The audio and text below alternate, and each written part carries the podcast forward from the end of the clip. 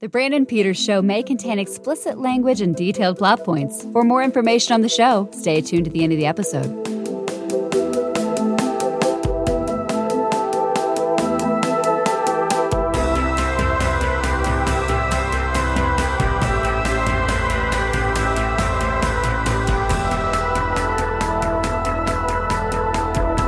And now, here he is, Brandon.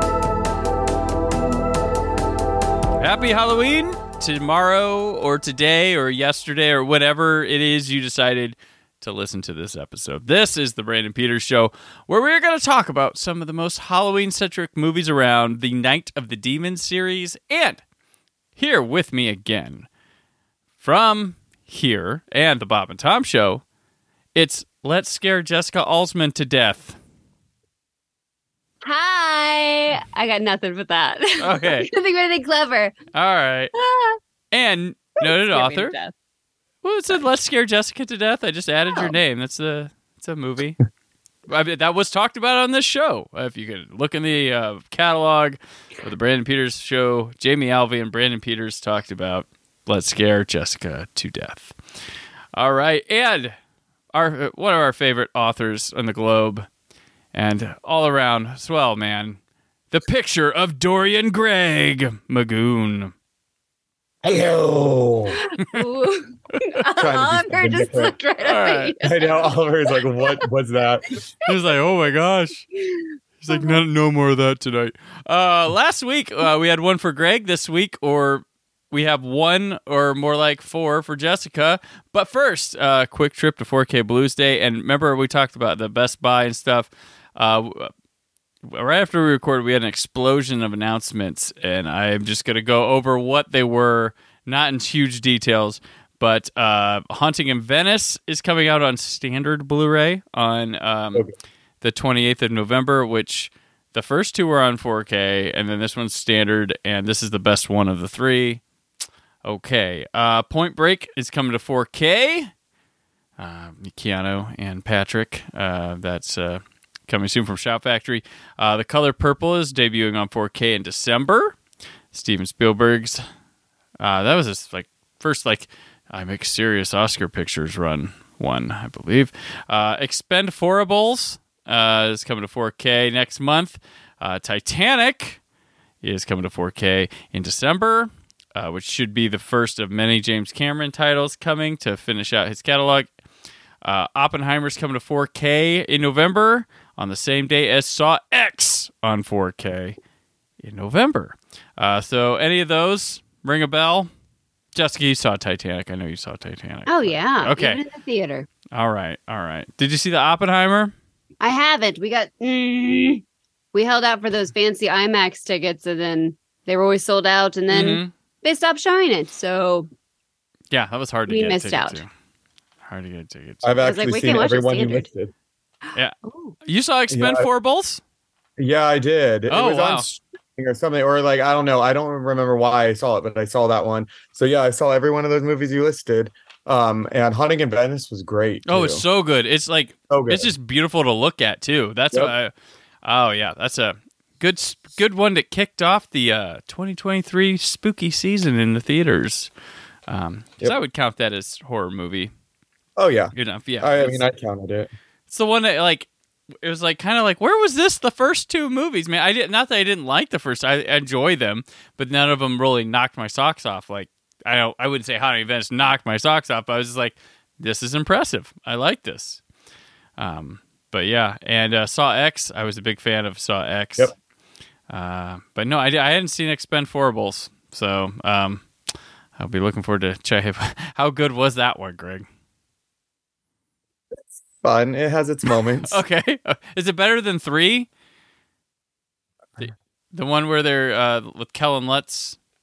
Oh, um, sure. I mean, it's different ish. Like, I mean, like it has some strong points, some not as strong points. Just like, well, does three have strong points? I mean, three has some fun moments too. It's got Wesley Snipes. Yeah, three's Yeah. fun. I mean, like they have their fun within reason. So yeah, it's good. Okay. It's not that memorable. Four is not that memorable. Gotcha. Is Me- Megan Fox is in that, right? yes. See, Yeah. I love her. Well, Yeah. Yeah, same. Yeah, Yeah, I, love like I like Megan. Megan Fox. I do. I think she's fun. She had that Netflix movie last year that was really good. Till liked. death. Hmm. Yeah. that? Mhm. I liked it. I did too. I was like, that's Yeah. a lot of work on her own, and she's like crawling around in either snow or fake snow, whatever. I was like, good for you, Megan. And her Right, makeup liked looked it. flawless the entire time, and I'm like, how can I not get my makeup to look good if I try for three hours? And this is a good time of year to watch Jennifer's Body, Mm-hmm. which is True. it's a Classic. very good movie. Yeah, It is a legit classic now. It's been out for a long time. It Oh, had to it had to go through its wave of like, whoop, to it's actually good now. To you know, now it's just give or take. Yeah. It's it's just it's there. Ahead of its time.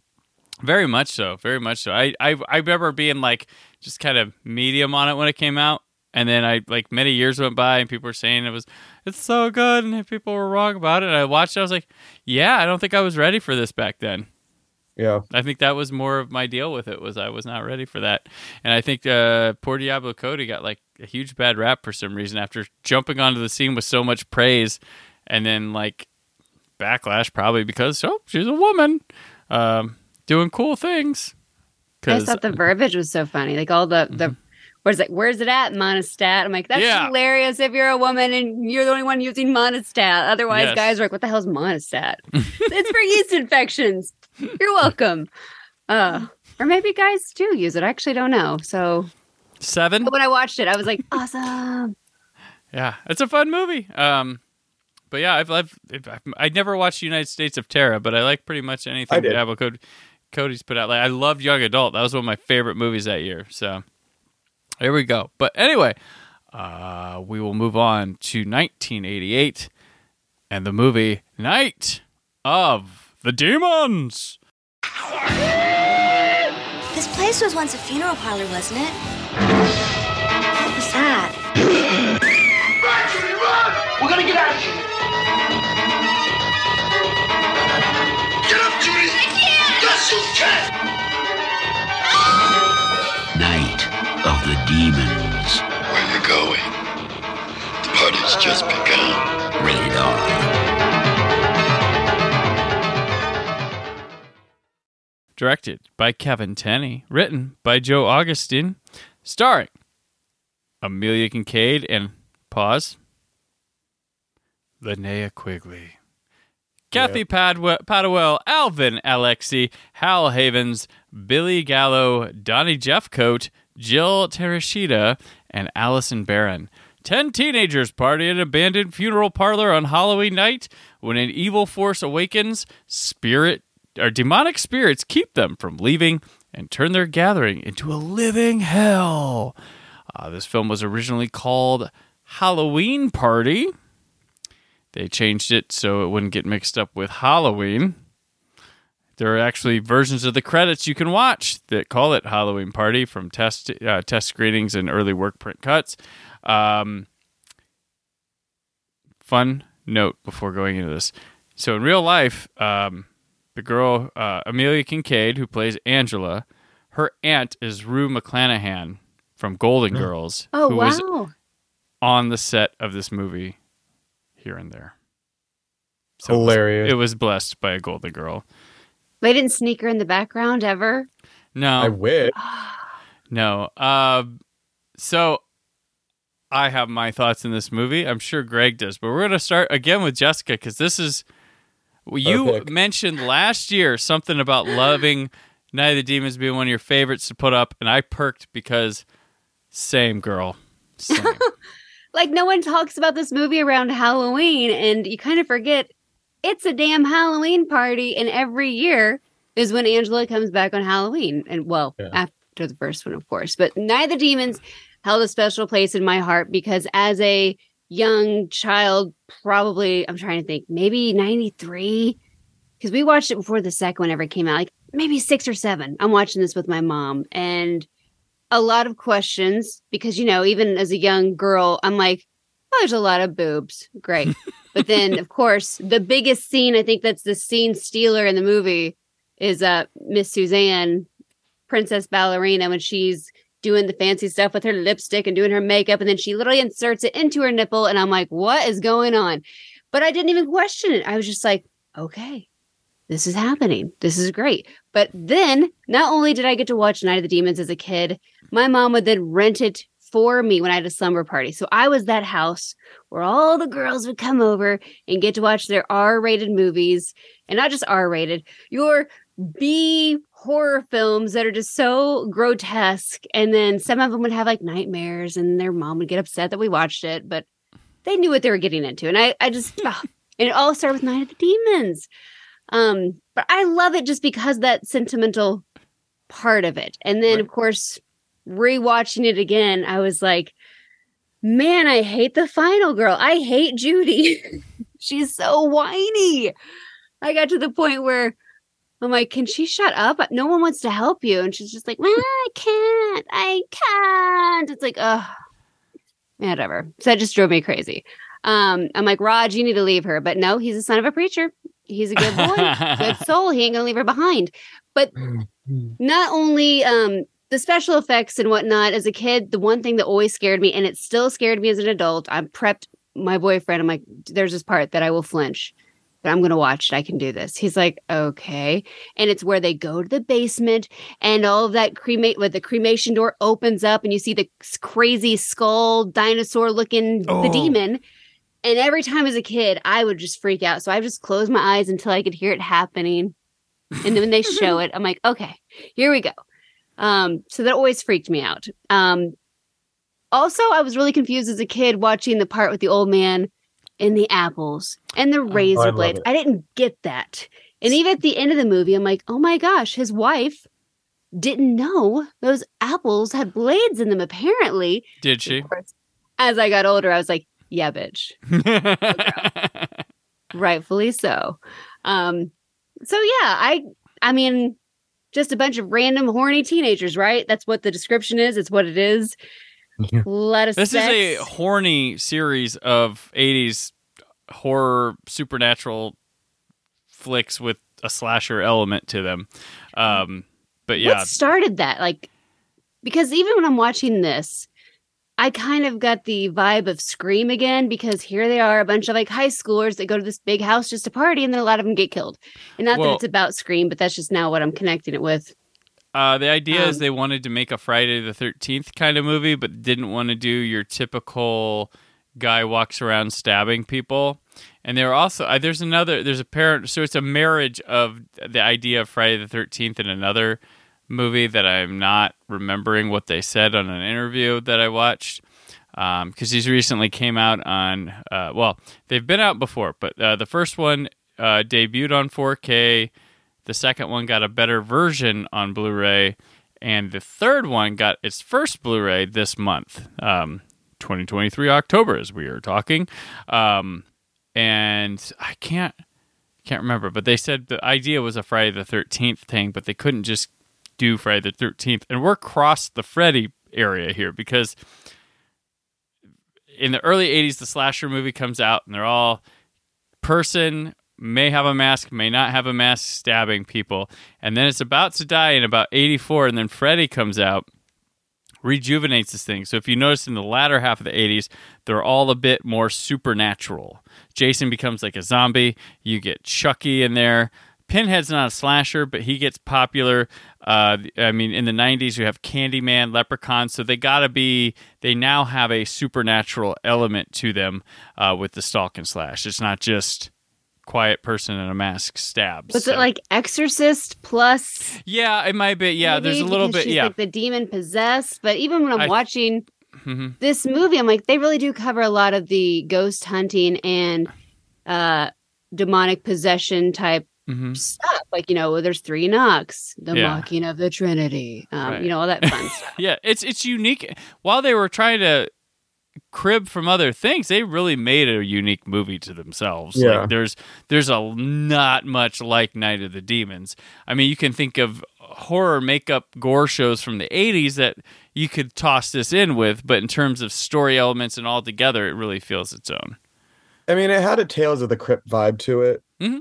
Like, yeah, like I could see that kind of because it was campy. It, it's campy. It's fun. Like it. It. I mean, to me, it's a horror comedy. Like watching it again. Oh, it like, is I don't 100%. remember this that much. I mean, it's a horror comedy, so that's more in that realm of um I mean, the first one does it really well, and then and then other ones happen afterwards. oh no. um, no. I mean, I, I- don't get me wrong. Like, I, I only really have things to say about the last the remake that I am questioning on. The other ones were movies as well that were that have their fun moments, but this first one really looks like everybody cared about it. Like they looked like they had fun. They were passionate. It didn't look low budget either, considering it was a low budget Right. movie. It really looked thoughtfully put together. Like they did some cool stuff. The the effects, the practical effects were great. Um, it didn't even look that dated in some places. So I was impressed by rewatching it. It didn't feel as old as I thought it would. Well, the funny thing is, the house is almost as they found it. Like they did minimal set design to this place. Wow. Like some, a lot of the furniture is the furniture that was in there when they were going into this place to do it. And respect to that cast because that's nasty. Like Oh no, they were. They, apparently, they were they were afraid uh, of things in the house. They all shared what room together, changed together, did everything together in a room in the house between takes, except for they weren't on because they were afraid to be alone around in the house. Good call. Just safety too, because if it's like a real Mhm. house that they're not styling, then Yeah. those are really loose wood beams and there are really loose nails and there may be like mold or whatever. I mean, I'm sure they Mhm. inspected to a certain degree, but I've been in enough abandoned houses in my lifetime, and let me tell you, it is risky. Just Right. not if you're if you don't believe in ghosts or anything like that, it's just a safety hazard from the mold toxins, animal shit, whatever might be Rusty it. nails sitting around. Rusty yeah, nails. yeah.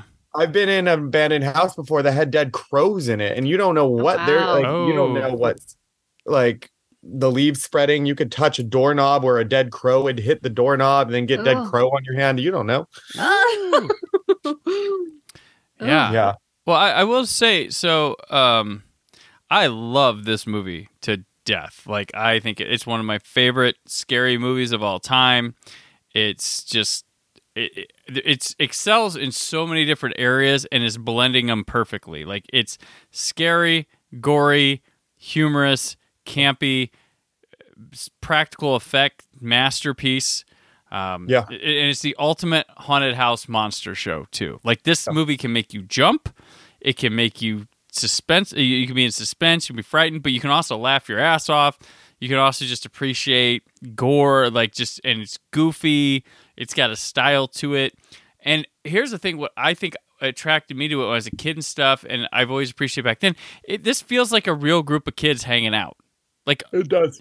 nobody's like i mean some are shitty to each other but it's like a legitimate shitty to each other and it looks like a party even though it looks like a party i'd want to go to you know like ooh they're gonna do a seance and shit and i'm gonna in a haunted house like if i was that age i'd have been fuck yeah we're going to angela's party hell Yep. yes i'm going because to this she has thing.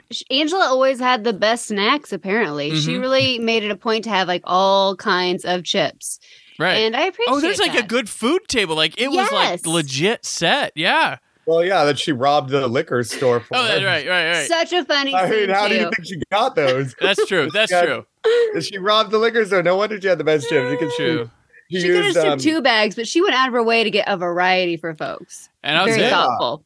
I'll tell you what. let- I'm going to cut to this. Linnea Quigley here.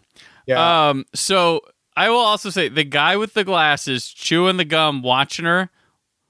What a memorable guy for not much of a part in a movie, right? like you're like he looks like somebody or something. You think he's he's worked, but he's not a like somebody somebody. But he looks like he could be. I don't remember the other guy too much, but so Linnea Quigley, this movie, I was I immediately had a crush from that moment there.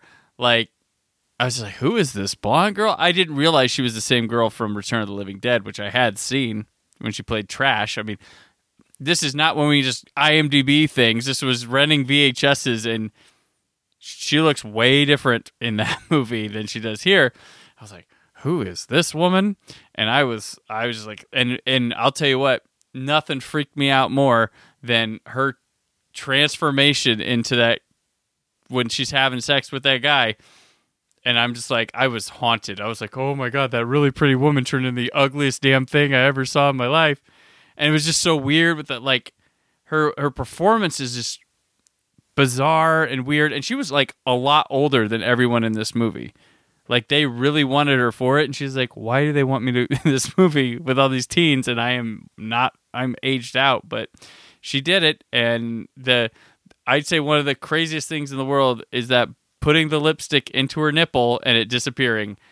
And that's Steve Johnson, who I would think is a reason why I'll go ahead and say it. The first two films are the best of the two, in my opinion, that we're going to watch. And there's a consistency because he's doing the effects. But the boob one, it looks real. Like I even Yeah. 4K quality restoration, it still looks legit. And they try to do this shit again in the remake, and it looks fake as hell. Oh, Uh, and that effect, which informs the rest of the series for some reason, that's what they take from it. Like, let's do the lipstick or the boob. And um, so she pops it in there, and she had to go in and, like, get fitted for that with Steve Jobs. Like, she'd been nude in movies before. It wasn't a big thing. Like, she was in Silent Night, Deadly Night topless. She's, she's in, she, of course, Return of the Living Dead topless. Um, but she meets Steve Johnson, and they got married off of this. Aw. They didn't last, but they got married. Steve Johnson, who I swear Robert Downey Jr.'s performance as Tony Stark is slightly based off of. If you've ever seen an interview with the guy and what he looks like, you'd be like, Hmm. hmm, I think there's a little Tony Stark there. But um, yeah, so this movie, like the lighting in these rooms, the way they do the the way they do the mist or the fog is unique. Kind of feels unique to this movie. It's not overdone. It hits the lighting right. There's a uh, like a not hit you over the head gothic tone to some of this stuff. Um, I learned the term blowjob from this movie when I was a kid. Never heard it before till that gas station scene. So I was like, "What the hell's that mean?" Blowjob. Um, yeah, and I yeah, and I wrote this review uh, when I first reviewed this movie back long ago, and then I I wrote stuff about Linnea Quigley, my thoughts of like how beautifully, like I was like, oh, just stressed by everything, and she commented on Twitter on my review. It was like, hey, it's okay, it'll be fine, or something like she said something where I'm like, oh, she read what I wrote. Aw. Aw. So later on, years later, I reviewed her uh, for a podcast, and it's one of my best re- uh, one of my best interviews I've ever done. So, um, and she's a sweet lady. Um, she, I mean, for for a while we kept contact texting, and she would like text on the hol- every holiday, be like, "Tell your family, Brandon, I said Happy Merry Christmas or da da da whatever." Celebrating like so, real I love real awesome. Um, and she has the great line of "Run, Judy, run, see Judy, run." I love that line. But uh, Oh, she's no, an, she's an element that the other movies don't have Yep. because this one has it has Angela and she's like yes she is number one but she also has Suzanne which is a awesome demon and then there's um oh, what's the pig guy's name Stooge. Stooge. Stooge. You've got. I don't think. While the other ones will have some cool ideas and stuff with people, they never have the supporting demons as effective um, as Yeah. this one does. That's mine. I don't know. Yeah. I agree with that. But I always hated Um, the scene in when- the bedroom when the brother's like watching his sister get dressed. Though I will. say Yeah. that. That's what I was about to bring up. I was Oh. like, this is the weirdest script that I've ever seen. But first of all, I'm just well, uh, the the nudity in this first one was the most organic of all the nudity in all of them. Uh, and we'll, we'll get to that when we talk about the other ones. Ooh, but I, I thought it was don't. pretty You know, I don't bend that way. But when she gets into her room and she's on the phone and she's talking on the phone and she's changing her outfit or whatever, Mhm. can someone explain to me why she takes off her underwear to put on her skirt? Like she takes off her underwear and then takes off her skirt and then puts on like her costume or something Hmm. and then doesn't put on underwear again. And I'm like, what? Like the the camera angle and the shot was really cool with the the way they filmed it, and like there's her bare ass and everything. But I'm like, why'd she need to take off her underwear? And then it got weirder when her when the brother jumps out of the closet and then says Right? bodacious Mhm. boobies. sis." Yeah, he said Oh. bodacious boobies. And I'm just sitting there going, first of all, she took off her underwear in front of her brother for no reason, even though she didn't know he was in there. Right. And then he comments on her bodacious boobs. And I, at Bodacious. this point, I'm like, I'm in. I'm 100% on this movie. Whoever wrote this, you're you're good. So, uh, but I, I will. I, that is the biggest mystery of this movie is why she took off her underwear, then her skirt, and then put on her clothes, but no other underwear. I always wondered if that little Mm. whatever, like the hoop skirt or the fluffy skirt, maybe it had a built-in panty liner, A girdle Oh, thing. Yeah. like uh, her Alice like costume. yeah. something. Otherwise, Maybe. yeah, that didn't make any sense. It would just be sexy. And, And and I wrote oh, and I wrote down I don't know who said it, but it was I guess before she did her underwear taking off. But she says, "I don't need you. Um, I don't need your help, you damn little whore." And I'm like, Oh. "Who's talking to who? Who says that line?" yeah, I don't need your help, you damn little whore. That was like at the beginning of the movie, and I'm like, this movie is just going for it. Oh yeah, it's not afraid to talk shit and especially yeah, Stooge, he says some rude shit to people as well. He calls everyone bitch. Yeah. yeah, Shut up, I bitch. know. and the the smoking with the little brother and then the uh the other guy um the the when they're on the patio or whatever and the guy like walks away and he whispers fag um that was funny to me with the little brother. The little brother was like had a lot of lines that i'm like this is a lot for a kid to be involved in. Yeah, he was supposed to be ma- well, he was supposed to make it over to the house, but like they changed the script because of the um, low budget nature and paying for a minor to be out of hours and stuff like that was going to take it into the budget more than they wanted. yeah but i liked him. I liked that little kid. He was ridiculous and i don't know what was wrong with him but he was very much in everybody's business and like inappropriate business in a very odd sort of way. Um and then the mom even the mom i liked and her like shit candy like her shit, like what is happening? Like they set the st- like the the tone and the style of this movie where i'm like it almost had like a john waters feel to it at the beginning before it gets into a horror movie it kind of feels like an horror like a john waters Well, with the, Um, the old man and everything, yeah, yeah. Yeah. it's it's super goofy. That helps set up and allow the the rest of the horror movie to allow to to allow to uh, which is allowed to goof off a lot too. So it's like not like it's out of place because we've seen how this world Yep. behaves before. Yep. And this is the only one of all of them that really does that. Um, which I appreciated that it really created the world, it set a tone, it created a style, and it stuck with it, and it was consistent, and you got a good feel of all the characters kind Mhm. of right away.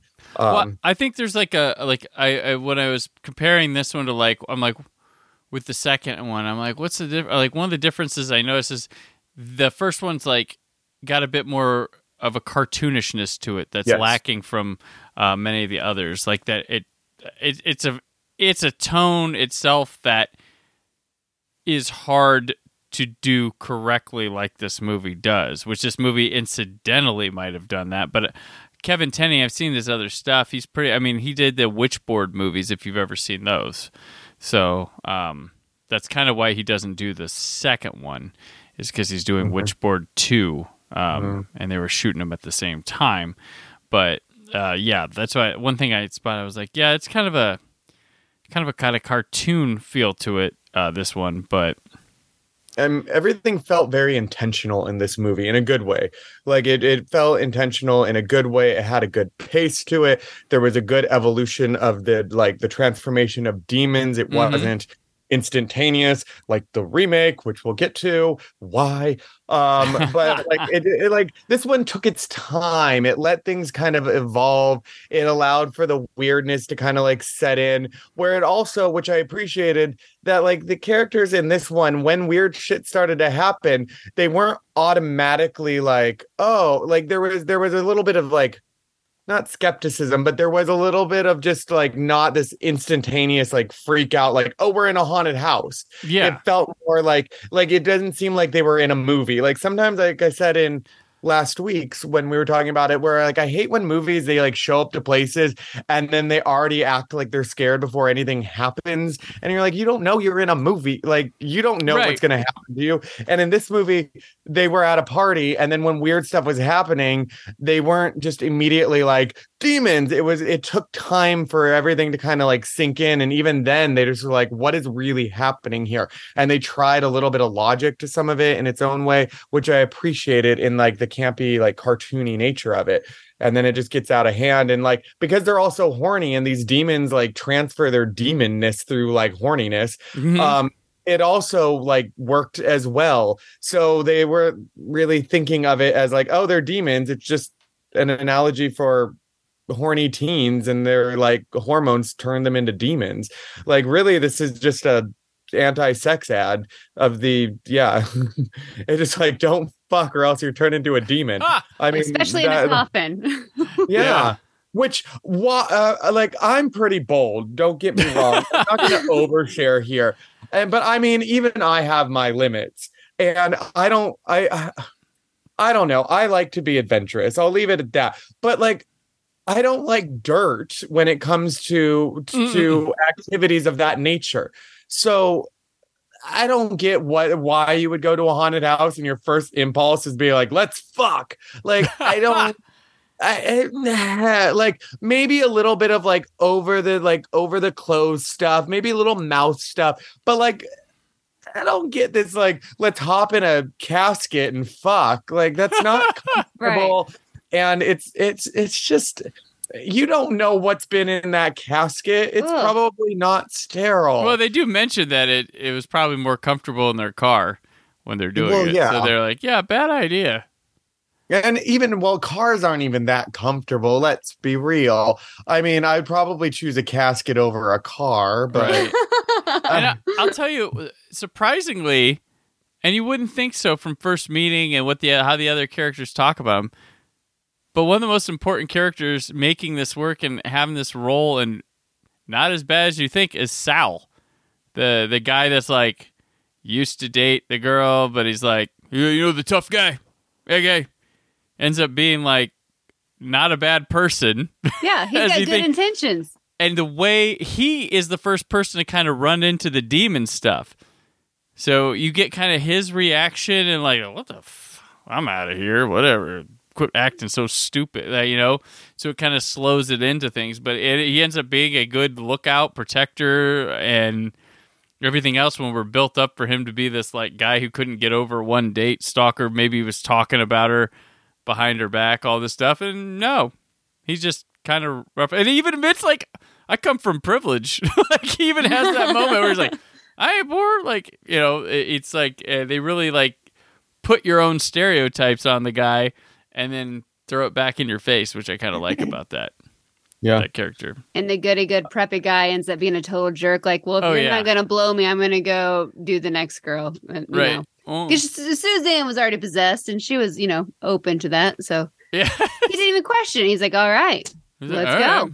Well, let's see. Because she wants boys. I forgot my one of my uh, favorite lines. Yeah. I think it's when they're dancing and like someone turns on the strobe light. She's like, far fucking out. I love that so much. I love Um, the addiction to the fireplace too that her Oh, and yeah. Angela have. Like they're always like she's waving her ass in the fireplace, and Angela's dancing in front of the fireplace. They're feeling it. I Oh, mean, it's man. a good lighting too. I mean, it Yeah. just visually looks good. They knew their angles. Um, but and they also at one point do say, "Hey, how about an orgy?" And then I Mm-hmm. wrote down, "I'm sure if we work hard enough, we can get Jay hard again."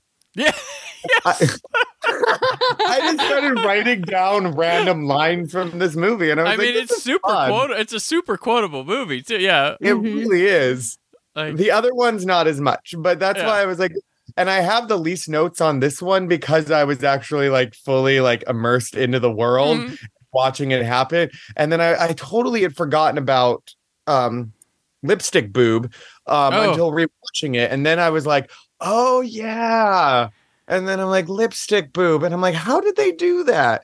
And it was all it was very fascinating. The whole like, oh, that was the thing though. His reaction to that that I did struggle with. There was no reaction to that. He just Yeah. kind of wandered into the other room and he's like, "You guys, um, I would run into the other room, and make like, holy crap, some like she just." Just shoved lipstick in her nipple. It's it's that like I would, and he was just like, um, hey guys, uh, you might want to stop. Um, like I don't know what their reactions. Nothing really aligned in this movie in terms of what was really happening and the reactions, which was kind of I- enjoyable. I will jump forward to the remake a bit, but I did like. Is she into like magic or anything? like, like sleight of hand. I was like, okay, That was funny. that was. that like- was- but we should but I- hold our compliments for the remake, I guess, for for the few that there w- might be. But the few, the one. You you already picked the one. Um, no, but that's the thing is like, and again, I appreciated this one for, and I guess fine, we'll we'll lump that with the remake. But then it started with this one. Their reactions to it weren't immediately. I would have gone more like excitable, like that shit just happened. Whoa! And his was more deadpan, but it wouldn't be as like. I would be going, is that a magic trick? I wouldn't immediately be like demons, um, Yeah. which I like in this one that they weren't like demons until clearly the the Buffy Summers um, vampire type faces going went on because I feel like some of those monsters had that style that like Buffy ended up doing with some of the vampires later on. Um, yeah, it's it's kind of It- yeah, it's a it's a way mix to- between that and Fright Night a bit with what they're yeah, doing. Fright but- Night too. Well, I guess Buffy would have gotten it from all those because Buffy's nine, anyways.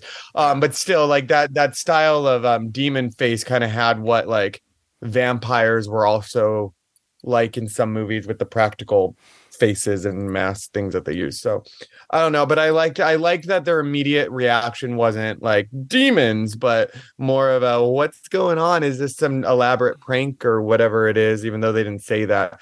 Um, and their horniness kind of left them blind to the reality of Yeah. what really was happening.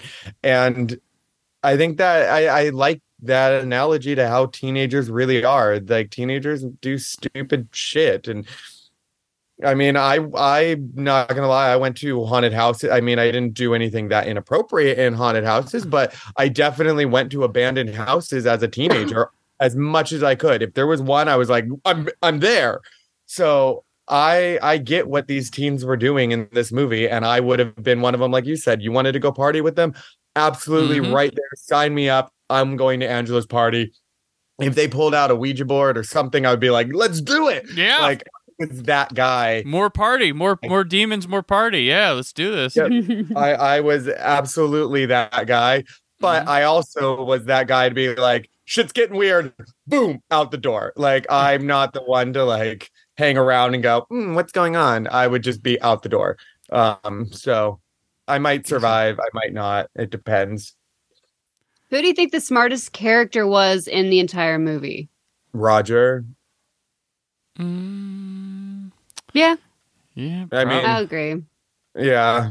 yeah. He I was mean, he- kind of forgotten about a lot too. He's So trying to hide in the car. Yeah. And then him and. Helen are looking for the gate and it just disappears. And then Helen just disappears. Like she had no role in the movie at all, except for she's the one that gets to look in the mirror and sees her future death. Um, Yeah. and then crazy demon horsehead. Oh, I hate it. Um, but Yeah. then she just like disappears. She didn't get to have any sexy time. She didn't really get much screen time, really. It was just like, oh no, the mirror broke. I'm so scared. And then she disappears. Yeah, she yeah. Yeah. her crime was not being blonde and um yeah, being too scared. And she had a ride in the car with Stooge. Yeah, oh, that was her yep, that was her yep. She went to the party with Stooge. Therefore, Yep. that's Oy. what it is. That's what it was. But yeah, no, I I think this movie has a great intro, great, Yep. you know, every like way to get everybody getting everybody the party like Heck, this could double as a teen movie too, if you wanted to really go for it. It is. I think it's yeah.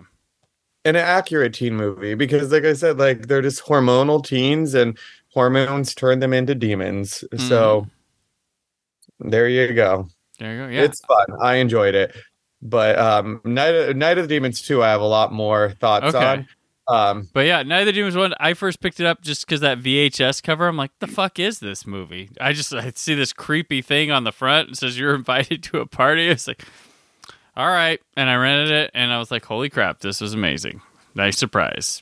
Because this Yeah. is back, you know, g- yeah, the covers of these for videos back in the video store days were just iconic. So yeah um, the cover for the second one's very similar. Any more thoughts on the first one? Time to jump to 1994 for Night of the Demons 2. For too long, your nights have been empty.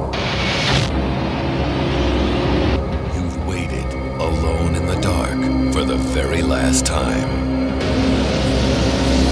Angela is inviting you back to Hull House. Angela, your party guests are here. to celebrate her homecoming party and raise a little hell. Night of the Demons 2. Directed. Directed by Brian Trenchard Smith. Written by Joe Augustyn with James Penzi. Starring Amelia Kinkade, Merle Kennedy, Cristi Harris, Darin Heames, Christine Taylor, Rick Peters, Johnny Moran, Jennifer Rhodes, Rod McCary, Zoe Trilling, Ladd York, Mark Neely. High school students, which include Angela's sister, throw a Halloween party in a mansion haunted by a young demon. Uh, notes here Johnson, as I mentioned, is back and he tries to outdo his boob gag uh, once again. And so Christine Taylor during this movie auditioned and got cast as Marcia Brady during a, during it, uh, but they had actually shot the reference thing before any of that. Oh, Um, really? I wondered that. because people kept saying she looked like Maureen McCormick on the set of the movie, and the guy improv that line um, in the car. So and they thought it was funny. And this movie directed by Brian Trenchard Smith, who uh, does goes on to do Leprechaun three, the best one, and Oh, Leprechaun four in space. Uh, he does a movie. He's done cult classics like Stunt Rock and BMX Bandits because he's he's Australian, so he came from there. But if there's anybody, if Kevin Tenney isn't doing this movie, if there's someone who kind of could get the campy horror tone, it's Brian Trenchard Smith, who probably will lean more in comedy when he does things, but he's he's got it. And Kevin Tenney is a big fan of this sequel, even though he wasn't brought back because he was working on Witchboard 2. And there's a weird thing with these movies where you cannot have the writer and director be from the United States. One of them has to be Canadian. It's like a Canadian film thing at the time. So, um, so since the writer was from the United States, the director had to be. I it was. I don't know. They were trying to just describe it on these uh, commentaries and these Blu-rays, um, but because I've watched multiple cuts of these for this, I watched. Uh, there's an international cut of the first one, the theatrical cut. This one had a work print and the the regular cut, but uh, yeah. So uh, sequel many many years later. Uh, Jessica, did, did you go on to the sequel when you were younger? I did. you? Yes? In fact, I surprisingly I have not seen the sequel in I mean forever. And Mhm. there was stuff that was happening. I just started quoting it with it and I was like, I can't Oh, believe I remember this. And then the certain gags that would happen. Um again, still lots of, you know, sex and whatnot and boobs and again, hey girls, come over. Let's see what women look like with their boobs, you know, because we didn't know our mom's boobs didn't look like that. So watching these movies were very educational, um, these B movies. But I knew, I'm trying to think, Christine Taylor, was she like in Hey Dude or something? Yep. It, it was like around the same time. Yeah, Yeah. yeah. that so was- that was kind of like, oh, okay. And then um the my absolute favorite. First off, I love Angela. I absolutely love Yeah. Angela. She is like my favorite evil demon, whatever. Because when she's around, it's fun. Uh, I hated the sister, but then you end up loving the sister because she's a badass. mm-hmm And my favorite gag. Okay, so here it is. Okay. Is when they're like totally making out in the car, Christine Taylor and the guy, and all of a Hmm. sudden he Oh. feels someone Yes. grabbing at his crotch. And then you look down, it's Angela's hand and she's getting in there. And when he looks, gives the finger and then waves at him and then takes off. I lost my mind. That was one of my favorite things as a kid um, from that movie. it's just so fun. The movie is just fun. And it's so silly sometimes that it's more comedy than horror, probably. Mhm. And Oh, yeah. Um, the part where I think it's Shirley who kind of becomes the new Suzanne for this movie. Mhm. Uh, which I thought she was like very attractive. I loved her hair. Uh, and then you know she has a snake crawl up her vagina, and or like whatever that is, that demon snake from the lipstick. Mhm. Oh, I think it's from Yeah, the and lipstick, right? Oh, yeah. ugh. I was like, dear God. I loved it. Loved that part. But I Um, love that movie. I just loved it. I thought it was really fun. And watching it, you know, more recent, it's kind of like I almost like it more than the first one, but I don't because the first one sets it up. You know, you've Yeah. got to have the OG story. Otherwise, this doesn't even exist. This doesn't matter. Second one is very, very popular too. So I mean, Kurt losing his head Yes. and then he's literally playing basketball with his own head yes, Yes. is the greatest thing ever. You reference Larry Bird, and then someone comes along and then punts his head. Well, first off, someone does a roundhouse kick to knock his head off, and then Mhm. someone punts it like it's football. It's just like no big deal. this is a Yeah. decapitation fest too. There's a lot of beheadings in this movie. Um, Ah, this movie i think has i mean i i wrote down a ton of quotes from this movie as well um like from the first one i think i wrote down more but the minute i was like there's nuns i'm in like i was like okay this is my favorite thing that i've seen and then so i didn't like it more than the first because the first it had more of a fluidity and a flow that i appreciated more. This kind of just seemed like it had like great moment and then it kind of muddled around and then like great moment and then muddled around. It didn't have that like fluidity and organic nature that the first one kind of had. Um which i like noticed. And just the nudity in this one wasn't as organic in the first one. Like i don't know how these go- and it's very odd like when they were building these like dormitories or whatever they were that they would conveniently put like the boys one directly like on the second floor above. So they had the perfect view of the woman's like window. And these girls being on the first floor seems very odd because i know universities tend to like women on like higher floors so they don't get the passerbys. At least that's what like i had talked to universities about back in the Mhm. day. Um so just watching those women so casually like undressing in front of a window was interesting to me and just how they were so i mean I know enough women who like do change like that casually with that, but they're not as a, like they're more aware of windows and their lack of awareness of windows in this movie was a little peculiar mm-hmm. to me. I don't know, Jessica, is that something you think that like women pay attention to or not? Like I just feel like Bro, no. Even when I'm watching this, I'm like, not once did my friend and I like we would probably take off our shirt if we had a bra on and like quick change. But if a window was open, we'd still probably just shut it out of like Yeah, someone like looking Yeah. in because that's kind of sketch. Like I don't care if it's some cute boys next door or your freaking uh your grandpa's rolling up the driveway and it's like I don't want anyone seeing me, right? right. And we never walked around even in the locker room because I played sports forever, like through college. No one was just walking around naked. And then not that that matters because like in theater it was a little bit different because you had to Yeah. you know take off real quick. You don't have much time, Mhm. but like we weren't just like standing around naked like hey girl what's up You're on the Um, party tonight. and then it's like There's- oh this win you know oh this window's open too will you help me undo my sports bra like it's just not See, how that's it where it got confusing because I know that, like, I know again, I have like a theater background, so I'm used to just getting naked in front of people and all that. Um, and like, I know, I know women from like gym stuff and other things. Um, and like women are comfortable getting naked because it's me, and yeah, I don't care about their nudity. Um, so I'm used to like that, like casual thing, but not when there's like windows open. Like I feel like that's where it is. It's like the walking around the room, but like strate- like it's just so convenient that they all got naked in front of that window, and the guys were conveniently enough on the second floor to have the perfect viewing range. I mean, it works for the movie, but like I I I, I thought it was funny and it was shot really well.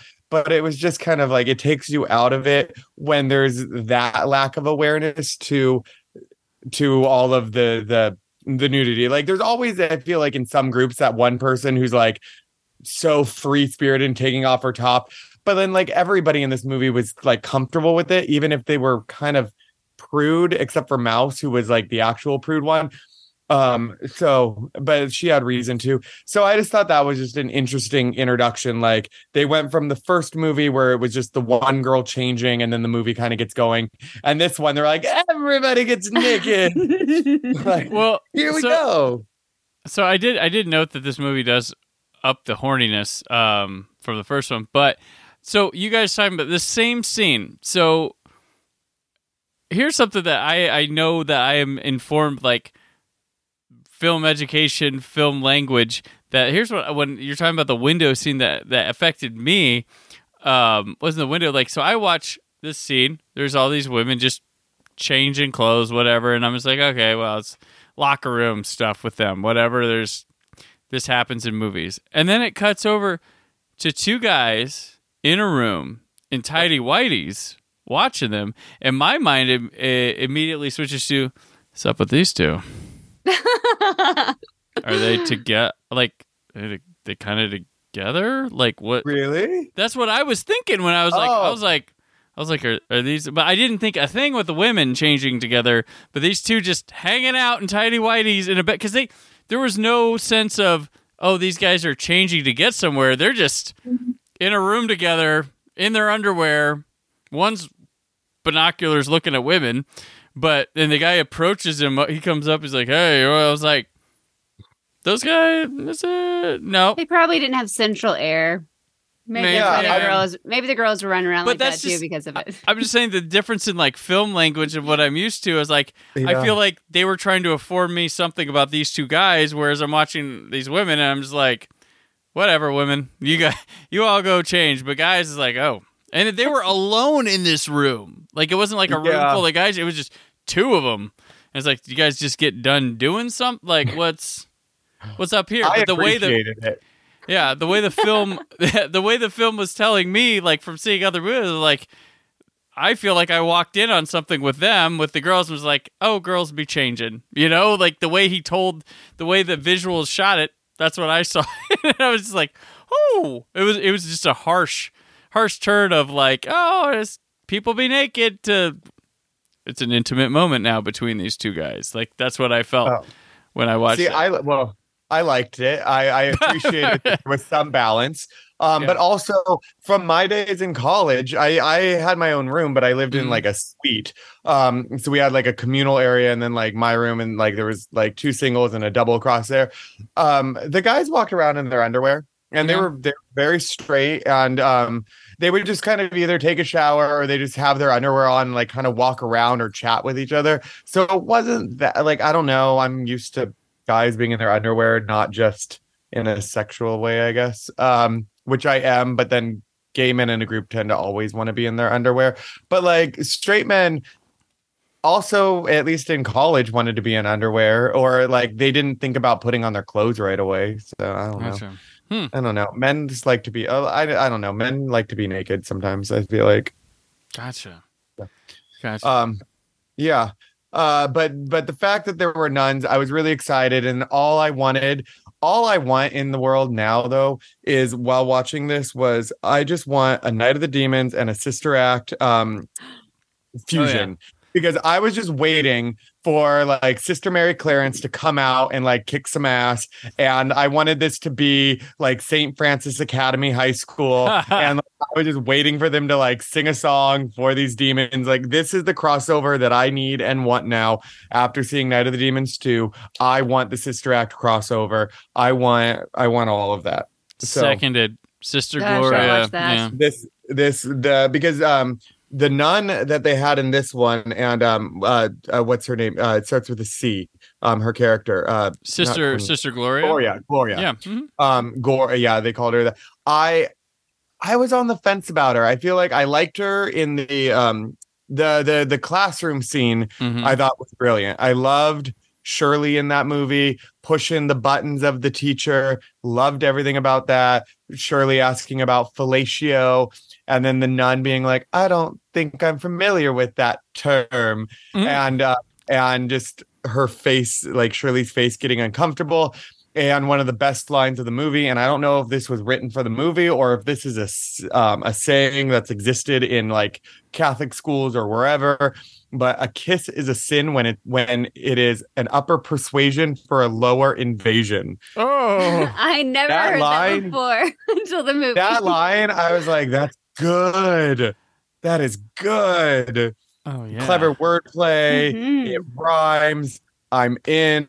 I love these nuns. I love everything about this. Um, Father Edward was kind of a douche, and um, and him saying to, or no, not Father Edward, the other guy, because Father Edward was gone, which is why Oh, she had Father to Brown. yeah, Father Brown was talking about Father Edward, and he goes, Father Edward is in Somalia, sister. And it's like, and you'll be joining him if you don't pay. Like, what? like, what? Um, so just the way these like the nuns and like the priests talk to each other was hilarious to me. Um, and just Gloria coming in and whacking the candle um at the beginning when the girls were kind of talking um at the beginning and she like tells them all to go to bed. Was this a high school or a college, by the way? This was high- I think it was a high school. It was like a boarding school type type situation. That's what I thought, but they're all like 30 years old looking, so I was Mhm. confused. And again, the casual nature of the like underwear and the nudity was like, are they in high school or are they just a bunch of theater Well- kids that we know about? so so Brian Trenchard Smith, I, I believe, influenced, and they they talked about um, wanting to bring some Catholic humor and jokes and stuff, and flip that on. So so I think part of the thing is like the the stingy Catholic Church is the one that puts them all in these rooms together to strip all naked and stuff all the time together. So I think there's probably some deeper humor that they were probably looking at there because that was one of the things they wanted to joke about with this movie was the Catholicism and Catholic Loved it. stuff. Which yeah, Um, Sister Gloria was awesome. Mhm. Um, she's Um, a good element. and then oh, and just the way the girls kind of like pushed back on the guys, and the guys were really attractive in this movie too. I really liked Perry at first. Um, and I don't remember which I think it was Shirley who said, um, unless you left your balls in your other Calvins. No, that was the two guys talking to each other, I think. Hmm. I don't know. I thought that was funny. And and when like I think Shirley called said to the one guy, I hear they call you inchworm. Thought that was kind of. And that came back with a bunch of other jokes too, right? Yeah. Yeah, that was a running gag. Oh, I will say I was really, really angry though. And this is a sign of the times. And I was like, justice for women. Um, when they're on the tennis courts and um and and Kurt and Shirley are like starting to like mess around or everything. And Shirley's the one that gets called out and gets in trouble. I'm like, oh yeah. Kurt was the but like it's both of them. Like, why is it Shirley's fault for being like a slut, but like not Kurt's problem? Like, give me a break. Come on. They both were like like playing together, and yet like Shirley got the brunt of it and not Kurt. Like, yes, Shirley ends up proving to be more of a bitch later on that you're kind of like, all right, whatever. But like not knowing what happens in the future at that very moment, I was like, justice for Shirley. I was so angry. And doesn't Sister Shir- is mad about fellatio. Probably she had to look it up, and well, she didn't have Mm. to look it up. I'm sure she knows. I'm oh, she knew. She knows. But like again, I get why I get like why, but like, no, Kurt deserved to get called out too. oh yeah. But everything fell on Shirley. You're all grounded for being associated with it. It was like, no, Kurt and Mhm. Shirley were both like willing participants in that Mhm. playful, inappropriate public display of affection as teenagers on the tennis court. And it was somehow Shirley's problem in that moment. And She it made me angry. she wasn't saving room for the Holy Ghost. But, you know, No, but- it's all on her fault. It's all her fault. Yeah. That made Not me fair. very angry. Which surely Um, wasn't I- she like just hooking up with that one dude just to get the ability to Yes. hook up with another dude? like Yes. you're gonna tell him to come, right? He's gonna. I was I was just like, wow. Yeah. Uh, but and then she gets Shirley's the source of the boob bit gag in this one, where it like Yep. has like hands almost that reach out. and It's like a I really crazy it. effect. I was like, Yeah. whoa, shit! They like you know invert you. Well, you reverse it. Uh, what you did in the first one, you have the boobs come out and grab you rather than stuff disappear in, in the nipple. It was crazy. If you learned anything from the Night of the Demons movies, or that women can fight you with their with their tits. Yes. So whether they are possessed or not, they can hide things. They can turn into hands. Um, yeah. Ugh. Well, well, there's. I think in the remake, there's something with the boobs too. Uh huh. Yeah, And there very- We'll get to that. um, Yeah. um, that fucking remake. Um, I wrote down toilet demon no other context. I I think like there was a de- she opens the toilet. There's a demon. I liked that. Oh, a she lot. saw Kurt's head. Oh, Yeah, yes. yeah, yeah, Before he yeah, got- yeah. She saw like the future of Kurt. Yeah. Yeah, which loved was that. So weird. Well, Um, um, we have. I mean, they have that sword in this, and then like Angela turns into a snake, and they like go for it big time with the effects. Like they're like, all right, Yeah. we'll turn her into like a monstrous snake thing, which works. Yeah, It's aged pretty well to me. I I was like, it looked like it was probably mostly a practical effect. Um, and I I was like, okay, they're they're going big here. Um, they'll do the polar opposite in the next one, but they go big here with the uh, I think you- yeah. Well, I uh, mean, with and the- Angela's the, finale. The lipstick that turns into like that like viney snake thing that like basically is like a sex toy. I'm like, they can market that. Like that's like a new new sex toy because she was loving it. Like for a little while, she's like, oh, oh.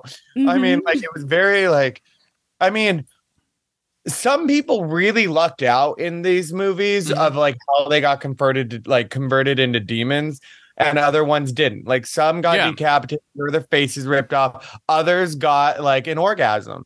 Um, Right. so like I wish you like did you like I wish you could spin a wheel like oh no demons like if you really need to convert me I'll take option two like give me the lipstick orgasm um uh, like that doesn't seem like if I'm gonna be converted into a demon I'll take that yeah, there's cool demons, and then like uh, I mean, when you get to the remake, there's the uh towards the end of the movie, there's the we ran out of money demons people. Oh. Uh, Yeah. uh, but yeah, no, it's like, oh, I'd, yeah, I'd want to be a demon like that one because there's there's the cool demons that you're like, oh, I remember that one, and then like there's the, uh, yeah, I guess you got turned into a demon, demons, you know, like there's the the one that looks like it probably, you know, for the person uh, who was the demon, they probably had to show up and be in a chair for hours, but yeah you're the cool, memorable one. I like, I like that they give Angela a lot of chance to just be human Angela, uh, too. Yeah. There's a there's a lot of stuff between between that, like people showing up at the house in the beginning, um, the what the Jehovah's Witnesses. That is that this? Yeah, this is one, right? The Jehovah's Witnesses show up at the house in the beginning, and um, giving her a, yeah Amelia Kinkade, which this woman doesn't take off. Like, I guess horror is different back then than it like Yeah. if she was in something doing this now, they would be like she'd be skyrocketed into like everything. But she was a Yeah. primarily a dancer. Now she's an animal psychic. awesome. Wow. That's what she's just she does is in now. the horror hall of fame though hmm and she she, get inducted into the horror hall of fame yeah, so. A- Angela should be up there with Freddie and people like that. Like I know she didn't have as many movies. The first one was a, I mean, considering the budget of the movie was a humongous success. Like they, it did big business. Um, granted, it, it was a traveling movie, not a wide release type thing. It had to go city to city to city, but um, it made a lot of money. Like it, it didn't cost like think it was like two and a half million, and it made like three point nine in one state alone where it was first released. So, uh, when it, uh, so it it made good money. Um, but yeah, she she actually um she'll dress up as Angela at conventions, so you can get get your picture with her in the dress, and her and Linnea will do a duo in because they both still have their. She has her pink outfit, and she has her um black gown, and they will take pictures with you I love that in those outfits. I don't know if Was Linnea it does really- the heart on her face, but Um, you already brought that up, um, Jessica, about the the one of the best scenes with Christine Taylor and um, Kurt in the car and Mm-hmm. Angela's hand there. And I was very jealous of Angela in that moment. I was like, I wish my hand. it's not really Um, it's not really her hand. It was one I of know. I was gonna prop say it was people, like yeah. Angela. Whoever the hand double is, I'm jealous of them. They gotta they gotta fondle Kurt because Kurt was cute. Um, he was cool, but he was cute. Um, and just like I, it was, it was all. I mean, I feel like because these, well, this wasn't that like this is '90s, but um, even then, like how about a little head and they cut off his head? Oh Like, yeah. all the sexual references, but he was qu- killed so quickly, and that made me sad. Um, and then, uh, oh yeah, Shirley converting Terry. Um, that was I, I that was a nice moment. I Mm-hmm. enjoyed that that conversion. Um, There's the uh the campfire uh scene where they talk about the first one, which is pretty awesome, where Christine Taylor talks about um and that actually it's funny. There's a in the television cut of the third one, there's a prologue, and it's her telling the story of the first one with scenes from the first one intercut from part two because they probably couldn't show a lot on TV, so they had to fill the time they cut out with that. So they made a prologue out of that that scene from the second one with stuff from the first one, and then like a recap before the third one for the TV version of the third one, which is interesting. Yeah. But that's a Um. cool scene. We haven't talked The- the about point- Mouse a lot either, and she's kind of integral, but she's kind of like, I don't know. So the beginning when she comes out in her costume, Mhm. um, as like that clown thing, if for some reason I don't know, maybe it's just me, I don't know why I'm thinking it, but it kind of was giving like a subtle like Michael Myers like Halloween vibe of Yeah. that like the boy thing because it's the way she like stood there like Mhm. innocently as a thing. oh, and the way okay, I did feel like I hated her at first because she was kind of like annoying, but then I was like, I know why she's like this. Yeah, But when, when she, Mouse made that lovely dress for um BB who um well, for what? Perry. Perry. Okay, Perry. I think it was for Perry right? All three it was Terry Shirley they all rhyme Perry Terry and Shirley or whatever. They're all like the three girls names. They all like yeah. Um and it was so sweet of her to do that. And then I think what Shirley was the bitch who were like oh yeah like you could wear it. It's Halloween. Like just being a bitch to her. That's when I get kind of like bothered by it. I was like don't be that mean. Like she made a pretty dress. Let her I don't know. I don't like that kind of bullying. It just made bothered me. But I but Mouse was um that haircut really bothered me. Um oh, Mouse's Pe- haircut. Perry Perry was the dude. He Oh, was the BB. guy. Oh, Perry was yeah, the I was saying BB. That's what I was saying. Yeah, she Oh, made it for BB. BB. Yeah, Perry was the guy that was like, "There's something going on at the house." Oh yeah, Perry was cute. I thought Perry was really cute. Actually, he was the one that had the book stolen um Mhm. by by Shirley. and they're just Uh, blaming him for all the demon stuff for a while. Like they probably believed your nonsense, Perry. Yeah, he was cute too. I I like the guys in this one.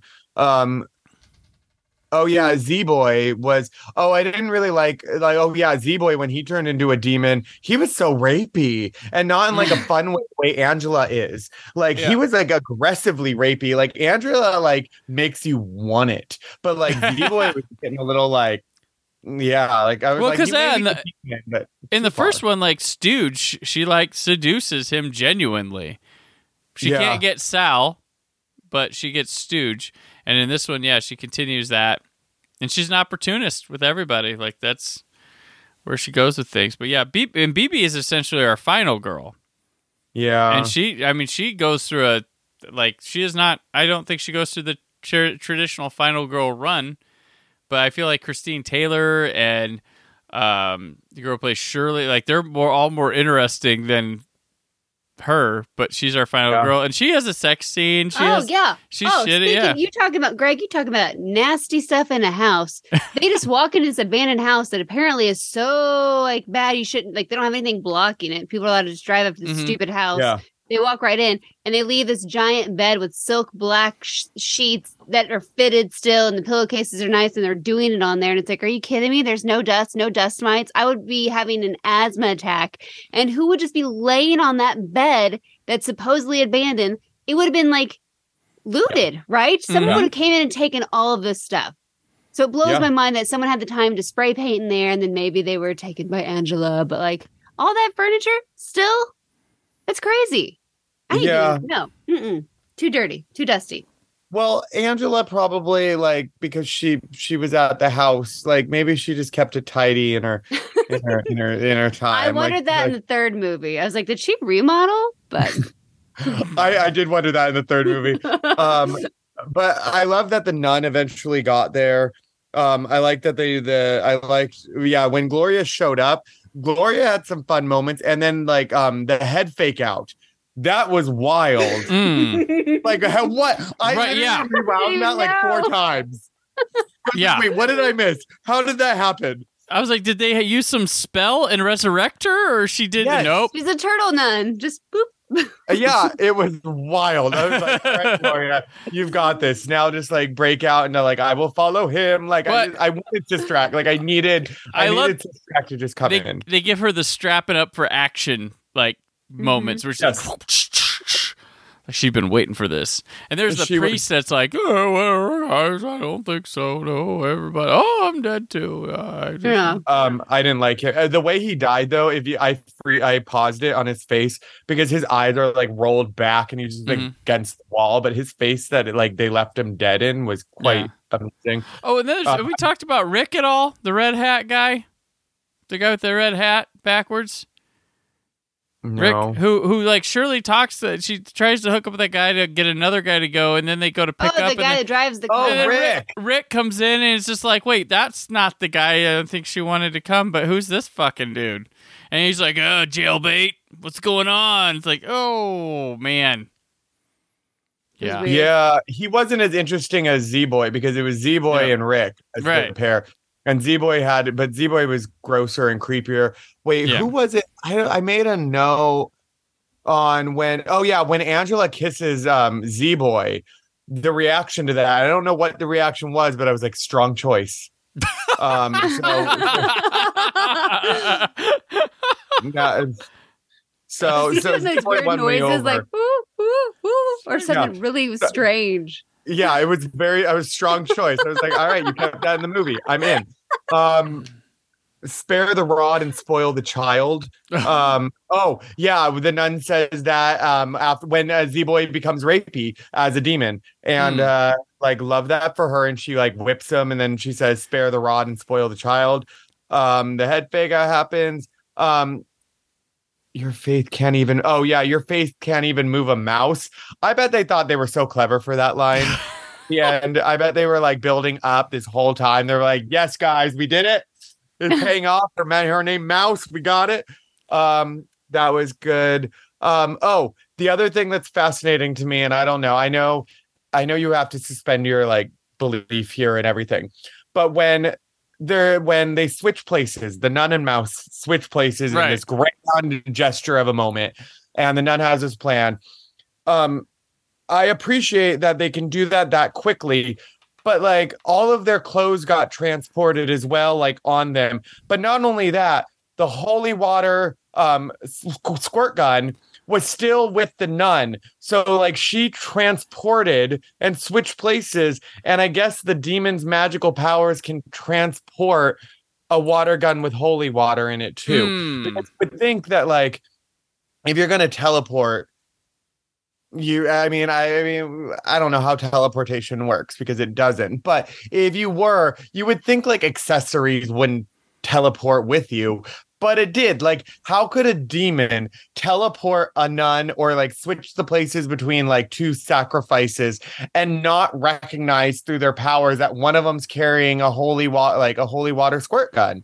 It just seems like the demon was a little absent-minded there. Like you would think they would have like strip searched them before they like switched them or like yeah. sensed it in the power. I just thought that was interesting that the squirt gun managed to stay underneath her her um nun uniform. There's a word for that.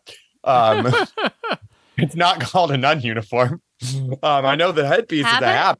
Oh, No, that's the top part, but I Oh. don't like the gown, but it's not called a gown either. I don't think. Either way, the nun uniform. You would think that the squirt gun wouldn't have transported as well, but I'm glad it did because it worked. It is Um, called it is called a habit. It so the whole outfit is a habit, or just the headpiece? It's a habit. The whole the whole thing is the habit. It's a three piece thing. Yeah, a habit. Oh, I didn't know that the whole thing was a habit. I thought the headpiece because that's why I love Sister Act 2 where it's back in the habit. I'm like so clever. The habit Uh, also consi- uh, often consists of a tunic covered by a scapular and cowl with a hood. Okay. Uh, yeah, I thought it was just the the the hood cowl thing. I didn't realize it was the whole like dressing gown as well. So Um, many listeners just now went Sister Act two back in the habit. Ah! I got that all You're the time, but welcome. again, Mhm. yeah, I I thought that was so clever. Um, when when Sister I love Sister Act 2 so much, and there's a third one apparently happening. excellent. they- Which- they- Which one has Jennifer Love Hewitt? Second The second one. That's the best one. Okay. Anyway, Uh, well, that's well, that's why I need it to be Sister Act two and Night of the Demons crossover universe because that's the one where they're at the high school in Sister Act two. Um, gotcha, they okay. they do. That's Lauryn Hill and Jennifer Love Hewitt, Right. and that movie is so good. The the teacher says, "Take off your robes." Um. Anyway, uh, Angela becoming a oh, and then it was giving some from Dusk Till Dawn vibes, um, Okay. which came out before From Dusk Till Dawn. Yeah, Um, because the end I mean, uh, From Dusk Till Dawn is one of my favorite movies. it's an awesome really- movie. I love that movie. I love that it's well, I'm not going to give spoilers to that one in this because if you haven't seen it, watch it. But I will say when they when they just the way they deal with light here and that at the end of this movie, it's kind of reminiscent to the playfulness of from dusk till dawn at the titty twisters. Um and who kicked the who kicked the window conveniently enough and had the strength to break it um at the end? Was that who who Mm. who who made the the the light beam come from the window. He like kicked it, and that first kick was kind of pathetic, and it was really funny, and I just laughed a lot. Um, yeah, I don't remember which character did that, but I enjoyed I enjoyed that they they broke that wood beam from the window and it created a cross. I like that. Yeah. So this movie was fun. It just I I I think the pacing is the only thing that I struggled with a little bit, but I think overall it had a lot of a lot of more memorable moments than the first one. But the Mhm. first one is just a solid movie as like from start to finish. This just had more fun moments because I Mhm. think it said we're just gonna go bigger Yeah. and um, more absurd. Yeah, I think they're both very good. Like you can't go wrong. So you're excited. You're like, oh my Yeah. gosh, these Night of the Demons movies. And then you you wait a couple years and get to 1997's Oh, Night no. of the Demons three.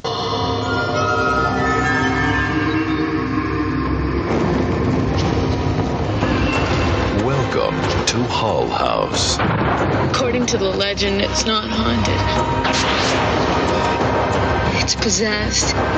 Gateway to hell. where this Halloween, Angela's planning one hell of a party. A night filled with tricks and deadly treats.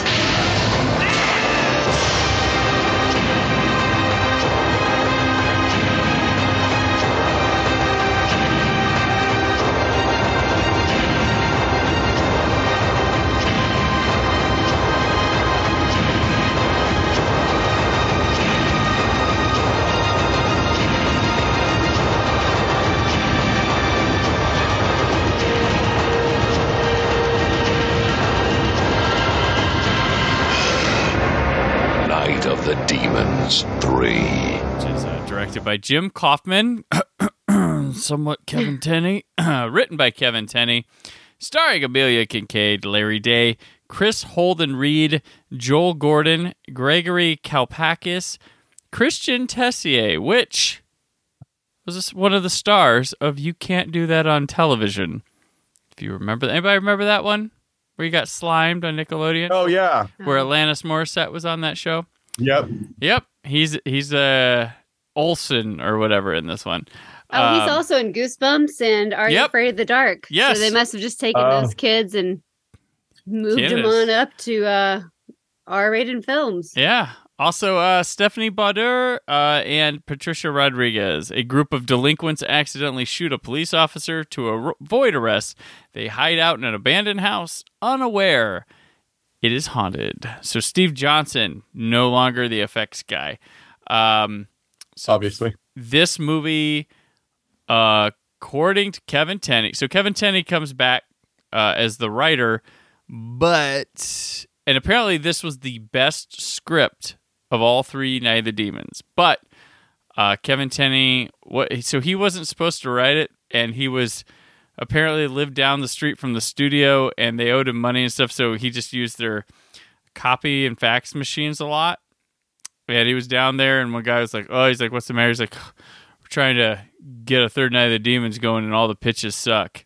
And he's like, "Well, you know, I always had an idea where if like you know some people stumbled upon a house, like they committed a crime or something, or were hiding in there, and they held Angela hostage and didn't realize she was playing them or whatever." I'd do that. Well, then they called him the next day. He's like, "Hey, we pitched to the studio. They loved it. They want to green light it. Will you write it?" So he wrote it. He wanted to direct it, but they said that Canada thing, you can't. So they had this guy Jim Kaufman direct it, Well, Jim Kaufman goes out, directs this film, submits his director's cut, and the studio's like, "What the fuck is this?" They were mad. Da da da. So they have Kevin Tenney come back in, watch it, try to fix it in the editing room. He goes back to reshoot it and make it what it is today. This is crazy because like I watched some of this footage and stuff, and like the opening is different, and it has Angela when she the guy the cop comes in the house. She's like in Yeah. this white outfit, like with a baseball cap, and like talking to him. And like there's a scene with her in a bedroom beforehand, just hanging out and stuff. And it's like, what the fuck? And and then there's also um when she first her first few scenes in the house, she's wearing a witch's hat with her gown, and apparently the guy who directed it did not want to watch the first two movies. He didn't want to be influenced by them. And You have to know the story. yeah, he's like, Dear like uh, God. he's like you're not gonna make well Kevin Tenney he's like you're not gonna make The Exorcist out of making Night of the Demons three. Like he's like you're you know like if you want to do that just take it all away. But he's like you you have some you know you can make your own film and good, but like you can't trash what's before you because that's why you're here. You know like this. Um, so he came in and he reshot stuff with Angela to make her proper and everything. And the scenes of her floating around the house are actually from the first movie um, that they show in here. And uh, yeah, so there's a lot of crazy stuff. Um, but yeah, they, they there's a lot of reshoots and, and stuff like this. Uh, I don't understand the Canadian rule. I don't get this. I was trying to understand it as they were all talking about it on these. It sounds made up. yeah. It is made up. They just made it up. They go, hey, this is what we're going to do. Yeah. Um but yeah, Kevin Tenney like I I uh listened to a commentary with him on this one and at the end like he was angry about this movie and then there's a conversation he had with Brian Trenchard Smith that was on one of these discs they're trashing this movie and then he does his commentary he's like, "You know what? Uh, I don't think it was as bad as I remembered." So it's not um, bad. Okay, so you go first, Greg. You can well Okay. So this is weird to me because I I was not well, I was worried about it because those opening credit graphics were terrible. So I was like, oh, They this kept gonna be reusing the same thing like Yeah, over but it and just over. looked like a bad video game or something. Ow. Oh, like it looked bad. And I was like, oh, I can't get through this. And then it like leaned into this whole 90s like vibe. And I was like, okay, I'm I'm kind of in. But I'm as odd as this sounds, I felt like this is the most grounded of all of them. Well, yeah, because he didn't realize It- there was humor in these things. Yeah. So I'm not mad at it because it didn't really necessarily feel like a Night of the Demons movie because it was so grounded, but I actually liked that there were stakes in this movie. I liked that these characters kind of felt real, even though they weren't likable, um, impulsive teenagers rather than just horny teenagers. Mm-hmm. Uh, there was something more um uh, it was gratuitous, but new enough, casual, each other around. Um, I, I I don't remember how the nudity was done at the very beginning of this movie, but apparently it was I- unrealistic. Just two It girls was. in their bedroom, like, hey, Yes. or what are you going to You- wear? Look We're at your tits. Look at your Yes. tits. I- Again, I, was okay, like, that's me and it was. Never did this. This is Donald's like, did you? I was like, no, you Well, wouldn't just. uh, that was weird to me. Oh, but I thought it was shot beautifully. So this is my issue is the first half of the movie up until they get to the house, I thought was great. And then all of a sudden it looks like they switched cinematographers because everything like it was slightly it was all the Dutch angle. Like, Yeah. Everybody was crooked. It was Yeah. driving me crazy. yeah. Well, I, I will say so. Um, one of the things speaking of the the the girls changing at the beginning in the script, it was supposed to be another like teen little brother doing things, and then Brian Trenchard Smith was horrified when he watched the dailies because he was supposed to reshoot this, and he sees a bunch of little children come in the room, and he's like, "People are gonna think I fucking wrote for that." Oh yeah, that they came in first. Yeah, it- three kids, three Yes. really like, little what, children. and under, and Yeah. she's like topless, like, hey, yeah. Yeah, he was like Ugh. freaking out. He's like, "I'm gonna get blamed for that because it's I wrote the script and it was supposed to be a like a teenage boy, like the first one, and yeah, he was like, "Oh my god!" And why would you even shoot that? Why would you like what? But apparently, the director wanted his kid to be in the movie, and they changed it to be that. Uh, well, that was yeah. I just put a giant question mark on my thing. I was like, "What's happening?" But Yeah. then when it gets to the van, when they're in the van, it was giving me like real world vibes, like a reality show almost. Yeah. The way being filmed, and um, or it kind of was giving me like hackers, like that movie, just because of the colors. It was very like Mhm. reds and blues. It felt almost futuristic in its like it, like what what futuristic or like sci-fi movies were like back Mhm. then because it was red and blues and the neon and I don't know. I liked all of that. I thought it was interesting. It kind of had a grit to it. Um the mirror shots to em- oh yeah before the van. Yeah i like the mirror shots that emphasize the boobs.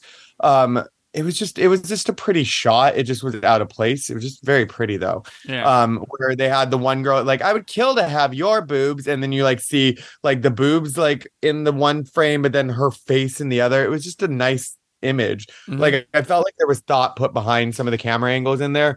Yeah. um but then when we get to the convenience store so now we have a convenience store again like in the first one but things go very differently in this convenience store than in our first one. So I appreciate that they had a convenience store in this one. It's just I felt really bad for Reggie. Um poor Mhm. Reggie. I just kept writing poor Reggie the whole time. Um because but at the same time though, I thought that was believable too when um when the guy got the gun and he was just erratically like shooting and he shot the cops. You know, I believe that that character would have really done it. Nothing in this movie felt until we get to the house, up until we get to the house, felt so far fetched or out of place or like, would that really happen besides the boobs at the beginning? But like just the setting of the tone in the convenience store, I I liked it. I thought it was real. Like it felt real. I felt like everybody really was in danger. Somebody stupid really would grab the gun. I liked the acting of the people when they were scared by what was going on. That that worked for me. That whole convenience store scene, it worked for me, even though it escalated very quickly. It worked for me. So, but then once they get to the house, then it kind of stopped working for me, which is the point of the movie. So I don't know what to tell you there. yeah. Uh, Jessica, this is I believe you hadn't seen this one before, right? I haven't, and I'm okay if I hadn't. I, I feel like I was bummed. I don't know. Maybe it's because the house didn't look like the house, and I Yep. assumed okay, That's Kevin great. Tenney's biggest problem. I was like, they couldn't get the house, maybe, but I don't know why they painted walls white. Um, and then like Angela's got the sweet sound system now hooked up, so she does shopping, I guess, or maybe one of the kids from a past Halloween left it. But yeah, the house got a total renovation, and then it was weird. So I guess once you die there, you're there. You you get to stay Yeah. a demon because a cop showed up randomly, and he As long as you're Angela. know about Angela. yeah. Yeah, it's just weird. The one thing that I was excited about was when I could see Angela. And again, Yeah. they reused some of the old shots, the the whatever cremation door, uh, and her flying through the house. And I was like, this is probably the best part of the movie, isn't it? This is the best Yeah. part, the reusable clips. But I do love Angela. I love so gross when she's like sucking on the gun to get the Oh bullets yeah, and she sucks the bullets. uh, Yeah. Yes.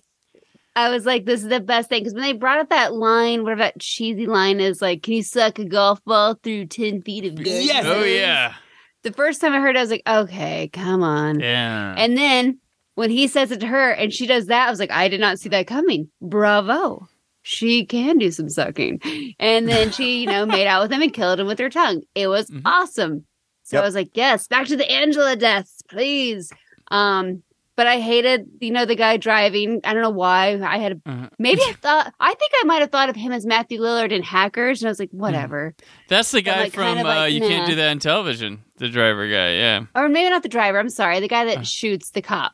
Oh, okay. Yeah. The um, our one of our guys that makes it almost to the end. Yeah. yeah, I don't know. I was just mad at him. I was probably like, why did they even kill a cop?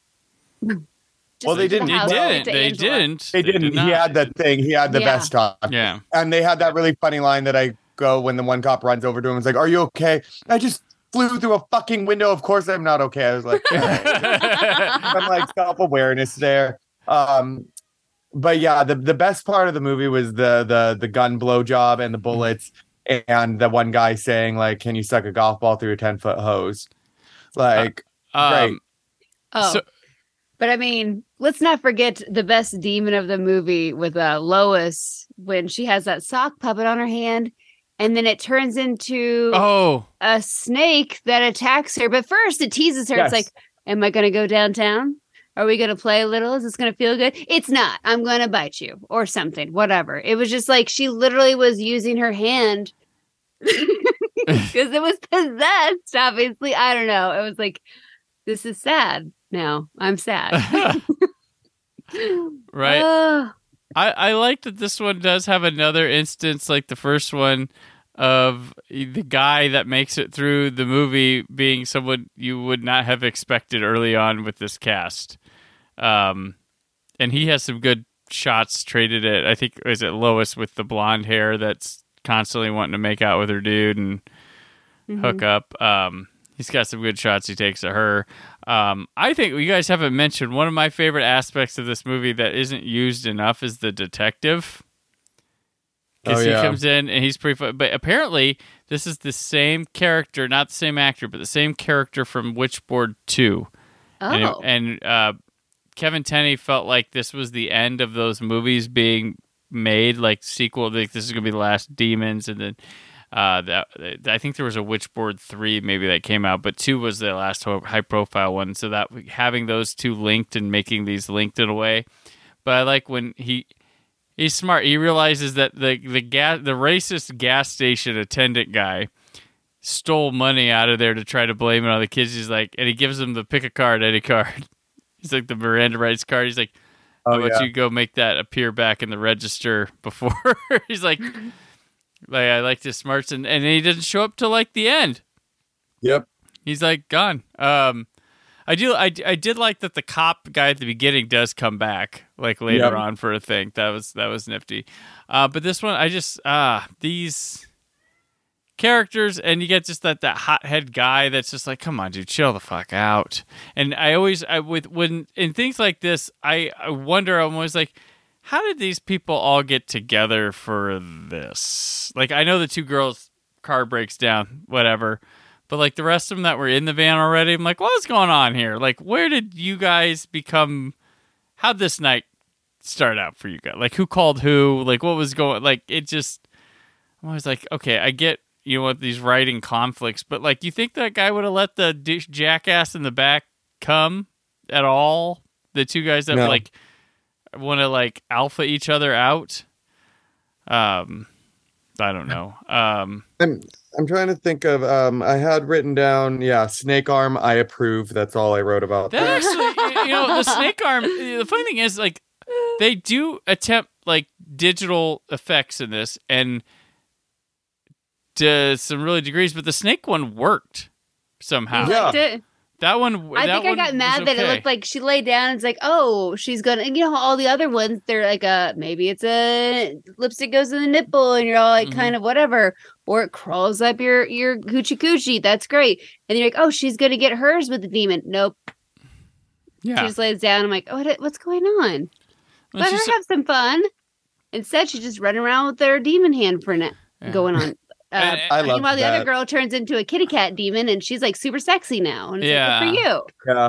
Well, and Um, A- Angela's makeup was a bit weaker in this one too. Yeah. It was as, it wasn't as strong. Um what was I gonna oh uh the, the, the, the thank God oh the acting wasn't very good by that point. There is one part where when the officer showed up, I just wrote down thank God officer is what was said. It was one of the girls. It was one of the most painful line deliveries that I've ever seen in a Mm. movie. Um, so like what was it? There's something else I'm trying to oh, we haven't really talked about Reggie. And can we take a moment to go? Reggie is a strong ass man. Like he got Yeah. shot multiple times. Now he's dragged to like demon house chilling. Yes. Freaking uh, douchebag is like dancing with naked chicks and like all this stuff is going on. And Reggie is like bleeding out and he's just like, I'm good. Like, uh, like he's just holding up. And like Mhm. poor Reggie.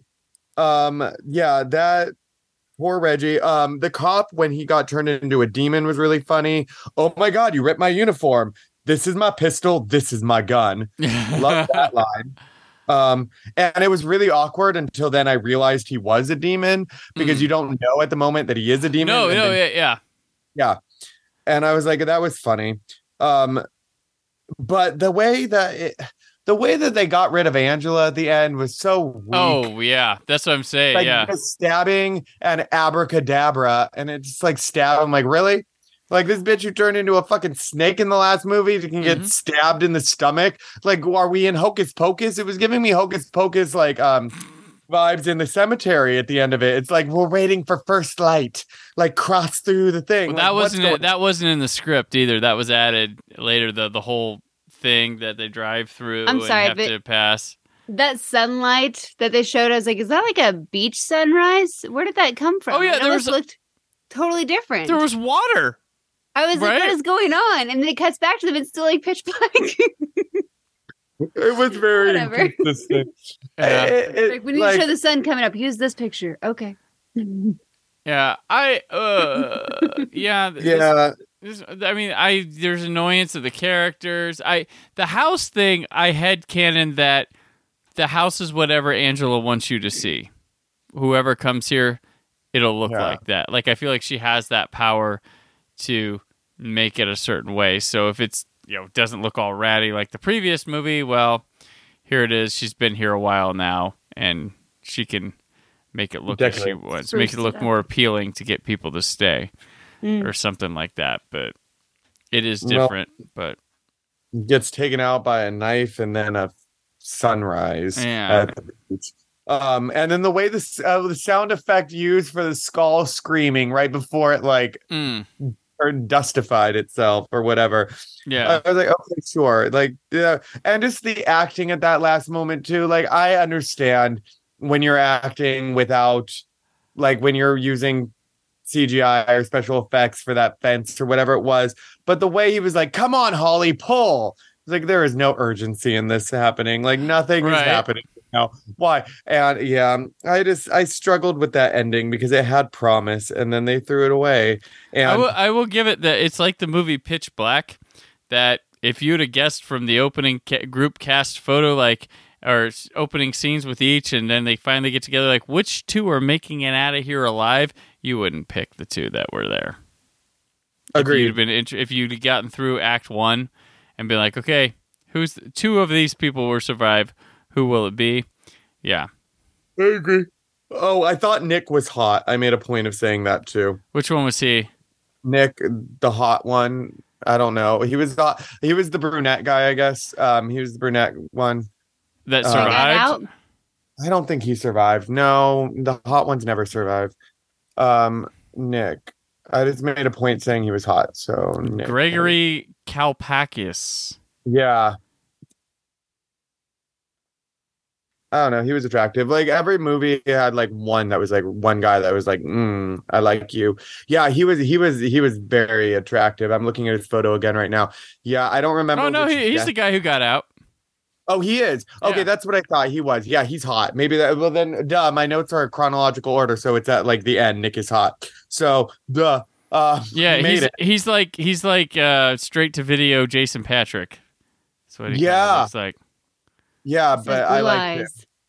yeah i liked him in that um so good i'm glad that the hot guy survived that's all oh that's my takeaway i'm like oh and then the fact that the la- like one of the last lines was like kiss your sweet ass goodbye. I'm like what is happening with writing? Like what is going on here? But again it started off really promising to me because it was a it felt like like a hackers 90210 real world like people i'm sneezing sorry. Uh, excuse me. Um it felt it felt like um like things that i watched in the 90s yeah. and and then it just it just kind of went downhill when it got into the house because i think they were in over their the in over their heads um with just not having a budget for practical effects in the same way. And and then it just everything just kind of fell flat by the end. And it didn't have a nun to save the day. Like it is it didn't really bring up anything later on. So so it, it started off really good and that's when i think i emailed you being like the link i have is not really working but i'm really into it and then when you resent it i was like oh well maybe i shouldn't have seen the rest of it because i think where it stopped working was like right when they were going into the house Mhm. and i was really liking it up until that point until they got into the house but that's the whole point of the movie is the house Yes, yeah. It's I mean, yeah, and this one at least gives us a sense that okay, this ain't gonna be the same same old rodeo of kids going to the house. We got a couple that will remind you of previous movies, but you know, this will this is this is going for a different direction. yeah well anyway but but enough about that one because i though this remake why Oh, you've been waiting for this one. Uh, why I, I will say, Oh, um, the girl who played uh, Lois, though, she was uh, in there. She was a uh, like in a punk rock band called Joydrop, and that was her big thing. That was like a big get putting Mm. that in the movie. was was like her first movie. So, um, that's her little thing. Yeah, and her there. sex scene was just her standing up with Oh, a, yeah, a it was- top on, and he's just behind her the whole time. And I'm like, what are you doing? Like, face each other. Get some. Like, he's just like kissing on her neck. I'm like, have you guys been doing that for 12 minutes, 15 minutes? That's the worst. That's the Oh. longest foreplay ever. And you're just out there in this hallway. Get it on already. Yeah. Like, oh no Hmm. foreplay is nice like like same position. glad for that. just- like Ugh. sometimes it's all about the foreplay let's be real i mean 15 minutes is never even enough but whatever um wait was three the movie with um the worms the earthworms Nope, we're that- go- that is the Night of the Demons remake from 2009. oh okay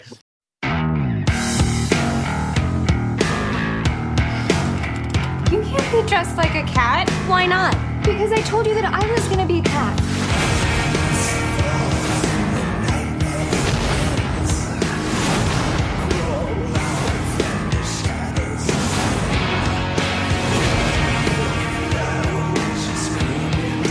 Enjoy the party.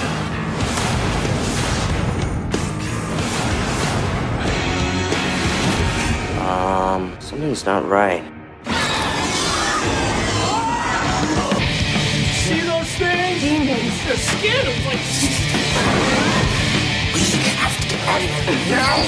Stuck in a closet. Not a closet, it's a pantry. Ew.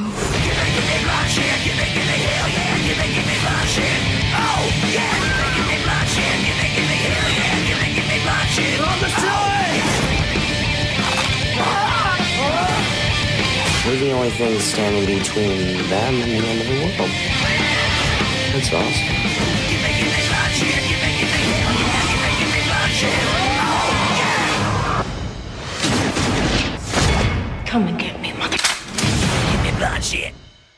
No Here it's so go. bad i can't like All right. no right. wonder I blocked it out it's so okay. bad It's Oh. directed by the guy behind the bed is Adam Gierasch, Gir- uh, uh, written by Jace Anderson, Adam Gierasch, starring Monica Keena, Diora Baird, Shannon Elizabeth, Tatiana Kanavka, Michael Copon. Um, Jessica, we could have asked him about this movie at PopCon Ooh. months, a couple months ago. we did not. Uh, Bobbi Sue Luther, Edward Furlong, uh, John F. Beach, Tiffany Shepis, and pause. Linnea Quigley. All right, a group of kids go to a Halloween party only to have to face down a group of demons. Uh, this movie is in the big flurry of the remake of horror movies craze, and uh, it did not get. It got a theatrical release in like the Philippines, but that's it. Uh, it came like so in this this year alone 2009 i would see my bloody valentine 3d friday the 13th sorority row last house on the left and the stepfather. Like it was a Yeah, well, remake but- for huh? Last house on the left remake was good. It was really good. Um i like that one. I like my bloody valentine 3d i will stand up for the friday the 13th one. Uh sorority row not bad. Stepfather. I liked it actually. I like stepfather oof that's with that prom night same studio did that they're terrible um, I liked prom night. Oh, this with- Brittany Snow one? Yeah, I like Oh. Brittany Snow's. I like Brittany Snow. I so like Brittany think- Snow. I do not like Prom Night. I mean, I guess I like it because I feel like she can carry it enough, even though it wasn't the best movie. I like her enough to be like, I'm in enough with Alright. like. But I, I, love mean, her. it has Idris. Elba in it too, doesn't it? The Prom Night remake. I think so. Yeah. yeah, Isn't he like and it's still yeah, he's the cop? cop. Yeah, I still okay. Uh, Anyways, Night of the Demon. This this train wreck. yeah. that- Uh, whoo. Uh, who? Greg, are you, are you waiting in the wings to to go Okay. on this one? Well, let me. Do, I'll just say this, and then I'll pass it over before I really get into it. But when they start this movie, this movie came out in 2010. There's been a lot of good movies that happened in the early 2000s by this point, and the girls are dressed up as they're like um kitty cats or whatever that's happening there. Fine, great. Then the one girl shows up, our final girl. And she shows up and they're like, ugh, what are you doing? It's a scary look. Bitch ain't wearing nothing scary. She has a couple little bumps on her face and her cleavage out. She looks like Laura Croft or whatever you want to call it. I don't even know. But the point is, I was like, I'm already out. Like, give me like Lindsay Lohan and Mean Girls or like something where you have like a fucked up costume that's really wonky and then the slutty cats. Give me something. But she looked just as slutty as the other ones. So I was so angry at this movie from moment like one that I was like, I can't do it. Like they're calling her out for being like, they were literally like, ew, your your costume's so gross or whatever they said. I was like, she looks like a slut with like a makeup, like a bloodline across her face. Mhm. Like I don't get it. She I looks like she's in the middle of Act Two of some like action movie. Like that's Yes. all she. That's all she There's looks nothing. like. Well, and those two, sexy tomboy kind of. right? And they're like, nah, we need slut. Show your ass cheeks. It was slutty. It was it was like it was a different version of slutty. It was just made me angry. Like you you mean girls are existed already when this movie came out. Like show up like Lindsay Lohan. Like I wanted so like anything, but she was dressed just as bad with a couple fake bloodlines on her face. And the girls were the way they reacted and thought that wasn't a costume or like slutty enough or like was too scary. I I I was just angry. Well, I was so angry. the uh, when I saw the a lot of the early like outfits and stuff, I'm like, was the previous experience of the costume designer like a Victoria's Secret catalog person? Like, because that's what I feel like I'm, I'm watching that in motion for so between like Angela and these two late these two girls. I'm like, what is going on here? Um, but it, yeah, no, But to your point, Greg, I mean, they're basically ripping off of Mean Girls because one girl is like, I'm a mouse, duh, but Yeah. she's a cat. I'm a cat. It's the same thing, kind of. Then oh, Yeah. yeah. Yeah, scary. But they didn't. But, but they scary. missed the big part of the joke of Mean Girls. It was Mhm. Lindsay Lohan showing up actually in a costume that was right. kind of like wonky. This girl didn't have fake teeth or a lot of blood. She just looked like she got a like a, had a scratch on her face and was still hot as fuck. Like great, but they were like, "Oh, you're so scary." That scary look wasn't scary. It was just a girl in an action movie. Like it just made me angry. Like you can tell. So I, I don't know. So that set the tone of why this movie really upset me a lot, and then it just went downhill after that. They, My they let you know they don't know what they're doing right there. Yeah. Aw. Um. uh, yeah. And the best part is I watched. Um. I did because I had to look it up. I had to look something up on this movie. Um. There's an interview with um Furlong. Mhm. And he didn't even watch the original before making this movie. Like, did anybody? I don't know. But like, he openly admitted to being like, I didn't watch the original. So, okay, Yeah, great. he probably was like, well, if I can go out and get toasted or watch this movie. Hmm. I mean, I like him though, but he looked haggard in this. But whatever. Oh yeah. Um, it, I just, I just felt bad for everybody. And like, I like Shannon Elizabeth. I do. Yeah. I like, I, I like her in American Pie. I like her in Thirteen Ghosts. I like her. And what? You did her dirty in this one. Like she's supposed to be Angela, but where was the fun? Well, no, It I, I, I, I'm watching. I was thinking of like, it's on, uh, it's on the table for Shannon Elizabeth to be a really awesome Angela. Like, I think she's capable of it and to Yes. pulls it off. But I don't, I don't know if this movie. I don't think. She, I don't know if she's missing it or the movie's just not allowing it. Because I feel like she could do it really well, Hey. and it's just doesn't happen. Nope. And it What was made her me really biggest sad. Kill? Like I think was her biggest kill when she basically is like, you know, uh, with the other girl and they're kind of dancing in the air, and then she's making Yeah. out turn into a demon. Then she basically rips her top off and then scratches her boobs off or whatever, which Yeah. is like Yeah. so gory. And I was like, Oh, and the face off. Yeah, she rips yeah, the, the face face off. gets taken that off. was the face From some up. girl who's been in four movies, and this is one of them. Yeah. like- Yeah. I it, it's so wild like and this is especially during the time cuz the year after this comes the uh, Nightmare on Elm Street remake which tries to redo moments from that film that look much shittier than the new one. And this is the same type of thing where we mentioned earlier the boobs where it just looks like Diora Baird is just wearing this boob thing that like don't move. They're so solid. And when she puts her finger in you can see like it just it doesn't work. But also the makeup in this like it looked scarier in 88 and 94 than this like Yep. even Angela, I'm like, that's the redone Angela, like, and it's not even played by Shannon Elizabeth when she's got the the demon stuff on. That's not What? Shannon Elizabeth. It's another. It's a it's a stunt woman who goes on to do like Transformers movies and Avatar movies and stuff like that. But like, what? Like, I wanted to see Shannon Elizabeth in full on. Um, Yeah. And I looked when she, when it changed. I'm like, I don't think that's Shannon Elizabeth, and it wasn't. And it's not doing the voice either. So Shannon Elizabeth does never never plays the demon ever. It no, it's just they they do that weird, like awful during that like seduction scene when they're Yeah. dancing lesbian moment where they do this stupid little like CGI face blur quick like flashes over her to like indicate she's gonna like she is a demon yeah. until like full demon and it just made me this movie just made me like angry and sad because it's like you could have been good or you could have been something but it didn't Yeah. know what it wanted to be like the first one it looked like everybody had fun and this just felt tired No, everybody's like, "Fuck this party." I don't want to, you know, like it's like, oh, and it's like a huge party when it starts, yeah and you're like, "Oh man, they're really gonna go after like there's gonna be some bodies," and it's like, nope.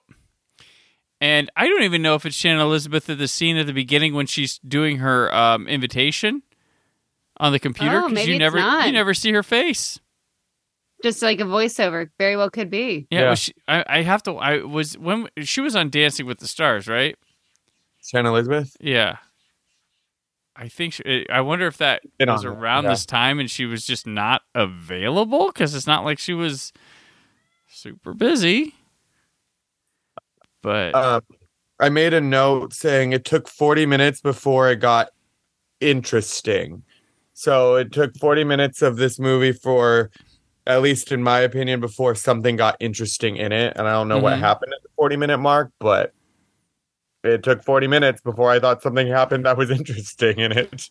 yeah, I I mean, like it, I, I don't know. This movie just feels like a lot of like missed opportunities. It feels almost like at times like it's too well lit or polished a production at times for what something sloppier could have been better if that makes sense it's almost just like i i don't know like there are things that i i, I see and I, I feel like i should be appreciating right there but Yeah, Um, she was on Dancing with the Stars in 2008.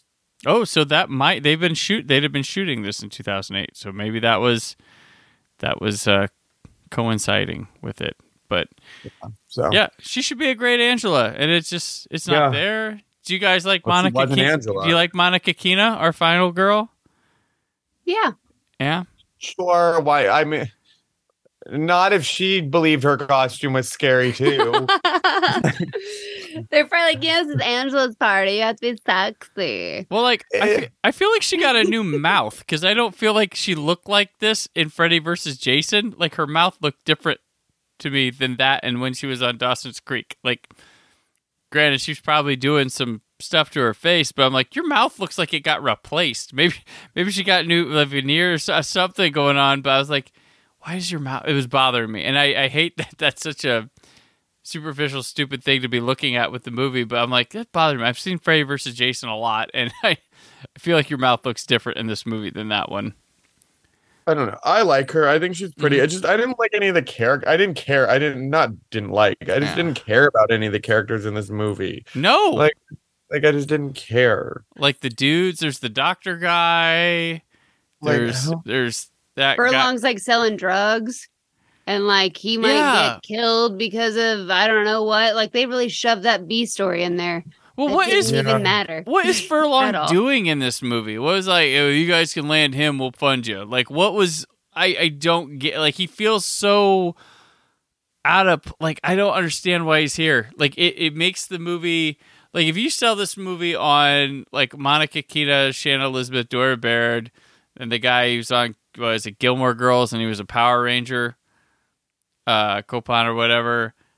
You Yeah. kind of have like, I see what you're doing with this movie, but then you throw uh Furlong on here and like, oh, you guys don't want theatrical release, do you? Or something like that. You know, like it doesn't. Nothing against the guy, but thinking about what he's doing here, like, I, I'm just like, wha- was it like, did someone quit and and they're like, well, he's a name. I, I, I just he feels out of place because he's much older than these people, right? Or is he about Yeah. the same? Well, he was a child. He was a child No, star. He he- just is aged Yeah, child poor, star. He poorer just than. ate- yeah. He was fine Mm-hmm. in Brainscan, Well, yeah, No, I like him. Yeah. I do Yeah, like him. but he he- didn't really care. He just kind of showed up to this, huh? Watch the interview with him about this movie, Oh, please. wow. It's Yeah. very enjoyable. You know, it's about like a house and there's at night and there's demons in it. Like that's what um I mean uh it's just it, I don't know what I I mean even I wrote even during the lesbian dance scene or like the the Angela dance lesbian moment where they're spinning I was like I was left wanting more. Like at least in the other ones I'm like this is fun. Like Angela is an equal opportunist opportunist. She's like kissing girls and Mhm. kissing boys and she's just having fun and in this one, it's like she's not even like having fun like with anybody. She's just there and like she just knows she's she's one like Angela in this movie is like, I know I'm pretty. Like Yeah. she's like the pillow princess of the demons in this one. Like, I'm pretty, it's enough. Like, no, it's not. It's not enough. So that's that's my issue with it is the character was written boring and I feel like I don't know. I don't blame Shannon Elizabeth for it. I think she wanted to do something maybe with it. It's just the way it all came together. I don't know if it was a budget thing. I don't know if the editors had a thing or if they were trying out a new graphics guy. I don't know. It's I don't just- think the movie looks cheap. Um, Really? I, I I just don't think they know what to do with what they have. Like I feel like Yeah, it looks uh, like that's what the the makeup could do for you. Like I I I don't know. The the CGI was bad. Oh no, the C okay CGI is bad. I'm talking like practical effects and the, the makeup Oh. effects. Just I just don't think they uh, they know what they're doing. Like they they have a look. earthworms. So Oh the earthworms. Oh like, yeah. Oh there- Why earthworm? Like, like okay, when he's do- doing anal to the one girl, Oh yeah. like all of a sudden, like things are coming out of her stomach, and, then And, you just and like, her nipples, like th- their worms, That like are just weird. like Yes, spread- that like, was what is great.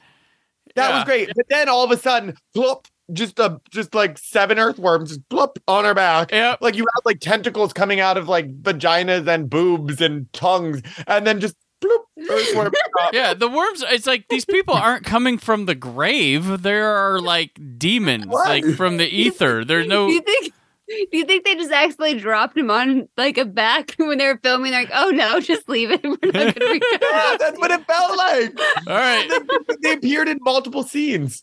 you you keep hitting your hips with your uh, keep hitting your ass with your hips, and we're gonna toss these worms on you. Okay, one, Oh my gosh! Two. scenes. They're a little cold. Earthworms. They're a little cold and dirty. We got some Uh. wipes. We got some wipe. It probably isn't even Diora Baird. They probably have a Oh. per- stand-in to just take the take the worms and go with them. Oh man, was it seven worms to represent like the seven bodies in the basement? Tell me that's not what they were trying to do. Oh god, yeah, Oh. they had those bodies in the basement. Oh yeah, I forgot. and apparently, a body would dis- a skeleton would disappear when it gets to possess another human. Yeah. Oh Um, yeah. And then when Angela got bit by the skeleton and their reaction to that too. Like it's just But that's not how know. demons work. Oh. Yeah, it just I don't know the and like, but that's what I mean is like some effects were good, and then other effects they like phoned in. And at that point, like you didn't need the worms. Like, did nobody on set go like, I don't know if we need this, or like, no, just do it anyway. Like, I don't know. I just there's ways it could have been done, or just go to a butcher shop and just get raw meat and throw it on somebody. That would have been more effective than earthworm. Like, I'm sorry, but I look at earthworms and there is nothing threatening or scary about an earthworm. Like it's ew. It's, mm, like no, it's not scary. It's not interesting. It just was a weird choice, and it made me sad. Just like how her scary costume wasn't a scary costume, and I will never like I will die on that hill. scary. No, it's not. Like it looked like she got in a car wreck before she got to your apartment. That's about the severity Yeah. Over. Yeah. But I loved Miss Quigley. She looked Yep. fabulous, and I don't know if she used a stunt butt or not, but I loved it. Nope, I it loved was all her. name, cameo, for her. little ballerina. It was fun. Yeah. I was pumped. Well, I, yeah, thought, it I starts thought the to- movie was going to be so great because I'm like, oh, look, Easter eggs. Yeah. It starts out with that cameo, and you're like, "Oh, okay." Well, no, it has it has the silent movie intro. They give like a way big exposition backstory to everything, and now we're in New Orleans, which I don't think it was ever said where they were at before. I think it was supposed to be some kind of like midwestern town or something that they were going, or northeastern something like that to try to relate to the rest of the United States. Now you put in New Orleans, and it's like, okay, Mm-hmm. um, I guess But- Quigley did moon a bunch of kids, though, technically. So maybe that's inappropriate now that I think about Mhm. it. They're like Eh. 10 years old. They, they, you know what? They know she got it. They appreciate it, I'm sure. She Oh. got it. Uh, I don't know. This movie just I don't know. I didn't even know it existed until like y'all said there was a re- I didn't Like- know, and I'm like a big didn't. Night of the Demons fan. I didn't know this existed for like the for a while. Uh, I probably saw it like ten years ago to, uh, for the first time. Or so. It'd been out for a bit when I saw. it. I was like, I think I was at Fry's, and they had a Blu-ray for it. I'm like, oh, that's a weird cover for Night of the Edward Furlong. What the fuck? I'm like, this is this. Uh, description. I'm like, they remade this. Like, how did nobody like announce they remade? And it was, and I found it somewhere because I think they sold it for like four dollars. Like Fry's would have stuff for like two or three bucks, and I think they sold it for like three bucks there. But like I was just like, huh, that's weird. And I watched it. I was like, oh, no wonder nobody talks about it. But I was like, Shannon Elizabeth is in this, like Edward. Furlong, Monica Keena, Diora Baird, because this is Diora Baird coming off of what Texas Chainsaw: The Beginning. Um, yeah, I like that one.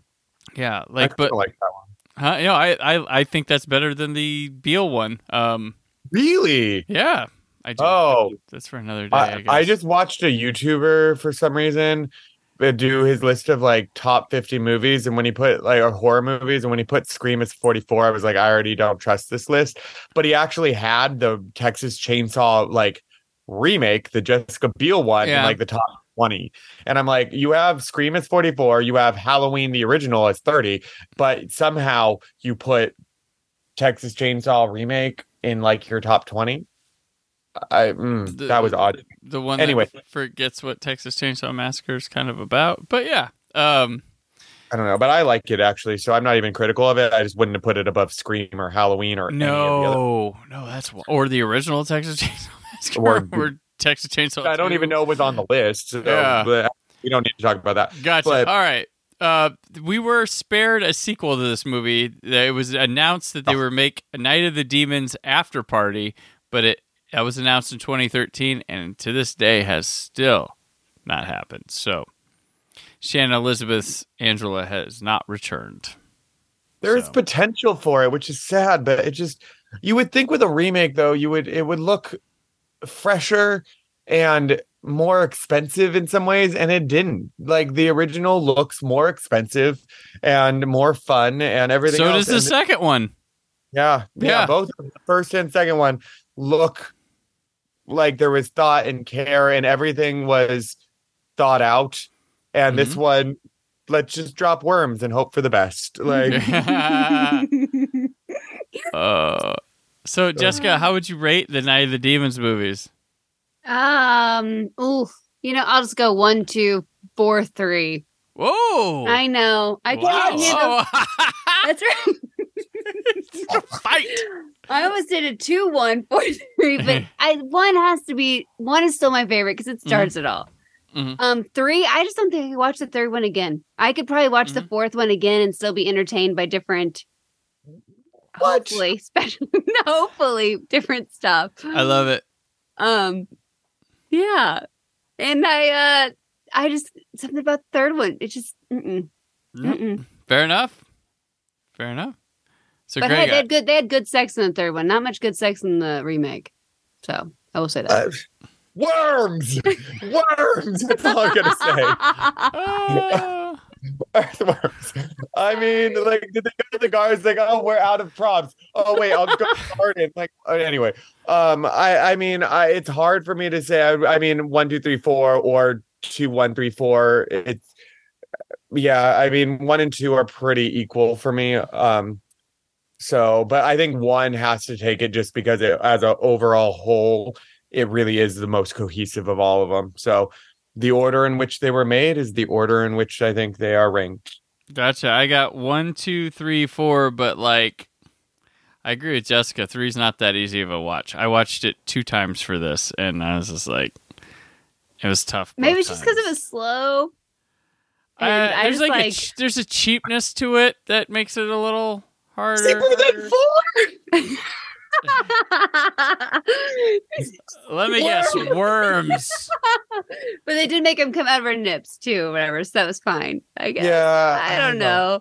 Some of it just so outrageous, and like the sillier things could be, a sillier the kill or obnoxious it is. Like in the second one, I love. Um, Yeah. so Yeah. maybe because there were only a few worms, maybe now I love it because it's funny when I think of that. I'm gonna- if I see it, I'm going to think of you guys explaining it, and I love it. I'm like, did you see the worms? The There's only worms. seven worms. There's like eight. I counted all the worms. All the worms are in there. Uh, I bet I there's mean, a worm wrangler on set. He's like, dude, we only got like 20 of these. Make them last. Is that okay. one over there? Pick it up. Pick it up. Pick it up.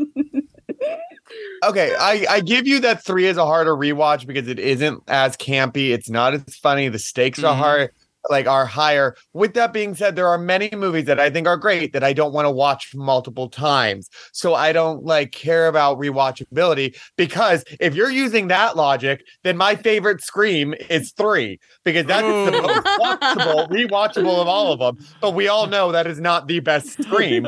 but for me, it's the easiest one to keep watching. So you're saying just because you think four is easier to rewatch that it's better than three? Oh my. Oh. for what for what ticks my box, whatever it is. Yes. I, Ah! I, I don't a- know why. There's a Maybe- limited amount of Edward Furlong films of a high profile to watch. I mean, you gotta, you gotta Okay. keep what you got. I mean, at least maybe the people are know, three, sexier, there- too. there was- there's The enough girls. three Yeah. that I like. To Dora, Dora going. Baird, Shannon Elizabeth look pretty good. but used wrong. Like they they weren't even utilized right. So I'm just bitter about that. Like they're good in their other films. So why did this one fall flat? Like it just is so sad. Like you had such a campy, fun concept to remake and play with, and that's what you did with it. Like it looked like they took more notes from Night of the Demons 3 to make the remake than they did from the original. You know what? I'll change it to three and four being tied because Angela is in the third one. She's not in the fourth one. Like the Angela. I cannot Yeah, think right. I- Amelia. There. Thank you. I have to. Uh, I didn't because see I love every time I see her. I love it. I was hoping she would pop in somehow, like as a Yeah. cameo. Like, I don't even know. Uh, somehow work her in, make her be a female cop. Come on. Yeah, I don't know what happened there. I don't know why she wasn't in the the remake. It doesn't. I mean, her last film she ever starred in was Night of the Demons three. Before that was Night of the Demons two. wow. That's unfortunate because she could have been big. She could have been in like The Craft. Like she could have been in all of those Yep. 90s movies. They, And- uh, yeah, she said she had a hard time getting cast and stuff. And part of the reason why what I told you about the third one, where she was dressed differently and stuff, is her agent was like, "You have nothing of me to showcase your talents aside from you in this demon getup and doing weird things these demon movies." So she had some influence on the third one set. She said she directed a lot of scenes, so she was the one who wanted the stuff looking normal so she could use it for her demo reel. Oh. I love that for her. Like, Yeah. I- she deserves more. Again, I don't hate three that much because I just think they were just clunky once it got to the house. Up until the house, I thought it was pretty good, and then it got clunky. But I'll say this: if I'm watching them and I'm going to, I'm like one, two, and I feel like a third, I probably put and I- and I get one, I probably go for three because it's got the real Angela rather than. The I'd probably fast forward to them getting to the house. There you go. Okay. And I know that's the whole story, and there's actually some like good stuff there. Um, but I want Night of the Demons. I want my Yeah. demon, and I want her now. and that's the other issue with the fourth one we didn't touch on. At least in the first one, and even in the second one, there was like a process to become a demon. Yeah. This was instantaneous demon, like kiss demon. Like it, well, there was no like Well, and the last two, when the guy who's the in the doctor costume and Edward Furlong turn into demons, there's like, like the face is like just kind of the most laziest thing I've ever seen. It's like, oh, that that's it. That's what the two guys we wait on the whole movie to become demons look like. He's like, "Hey, I'm a demon now." They're like the same Yes. looking. Yeah, yeah. Uh, and it, at the- at least the first one, it was just like everything kind of evolved and naturally grew. This was just like like Pokemon, like gotta catch them all like quickly, instant, like instant demon. It, I don't. There were. It just didn't. I don't know. It is it's sad. It's just a sad movie mhm. For it to be made, and people spent a lot of money making. Well, not a lot, but like a, like money was spent on this movie, and that's sad. Gotcha. Yeah, a But anyway, couple bucks. like- so awesome. yeah like eh, if you're gonna be like a bad movie that's gonna be bad like a sharknado that are incredible but like they know what they are like this Yeah. i don't know what this movie even knew what it was I don't think it knew tone. It didn't like. Yeah, it was like know any of it. started being like funny, but it was like maybe this is just kids hanging out, and they kind of they when the de- none of the demon stuff in the remake was funny, fun fun or funny. Yeah, like I guess the the doggy style scene was uh, kind of funny, but it wasn't. It was I don't know. It wasn't working. The effects the, the effects needed to work better to make it effective. Uh, the makeup was yeah. I was, yeah, mm. I- yeah. So I guess I will go with three over the remake, though. thank So- you welcome to my I did, or I did originally, but I'm like, yeah, if I, I'm, I'm gonna go with something that's like demons proper, but like, yeah, I, yeah. There's, it felt like they could have made a good remake out of this, and it wasn't. I hard. know. and it wasn't hard, and they had pieces in place, like, ah. Like Yeah. i feel bad i just that i'm so like because i'm never like negative about things or at least on this show like i don't openly talk about negative things about movies Mhm. and i'm like trying to think of positives and i'm just like i can't like i really i can't think about it for this fourth one even the like the like the the the iconic lipstick boob like It's awful.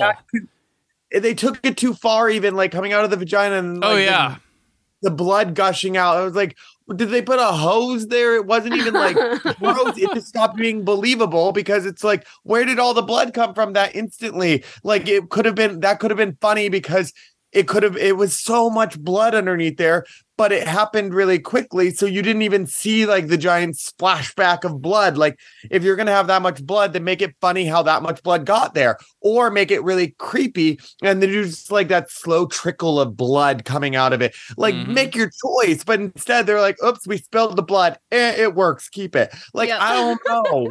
like I just, I, I just, I like. eh, Let's look up movies that had the same budget and like what they did with it and what this movie did with it and. I don't think the budget was well utilized. Like, I don't know. I just, I don't know. And it makes me sad because I don't want anybody involved in this movie to be Mhm. like about themselves for being a part of it. But like, if they had fun making it, then great. But if they didn't, then that makes me even sadder because it didn't seem like they had fun making it. so I'm sad. Here we go.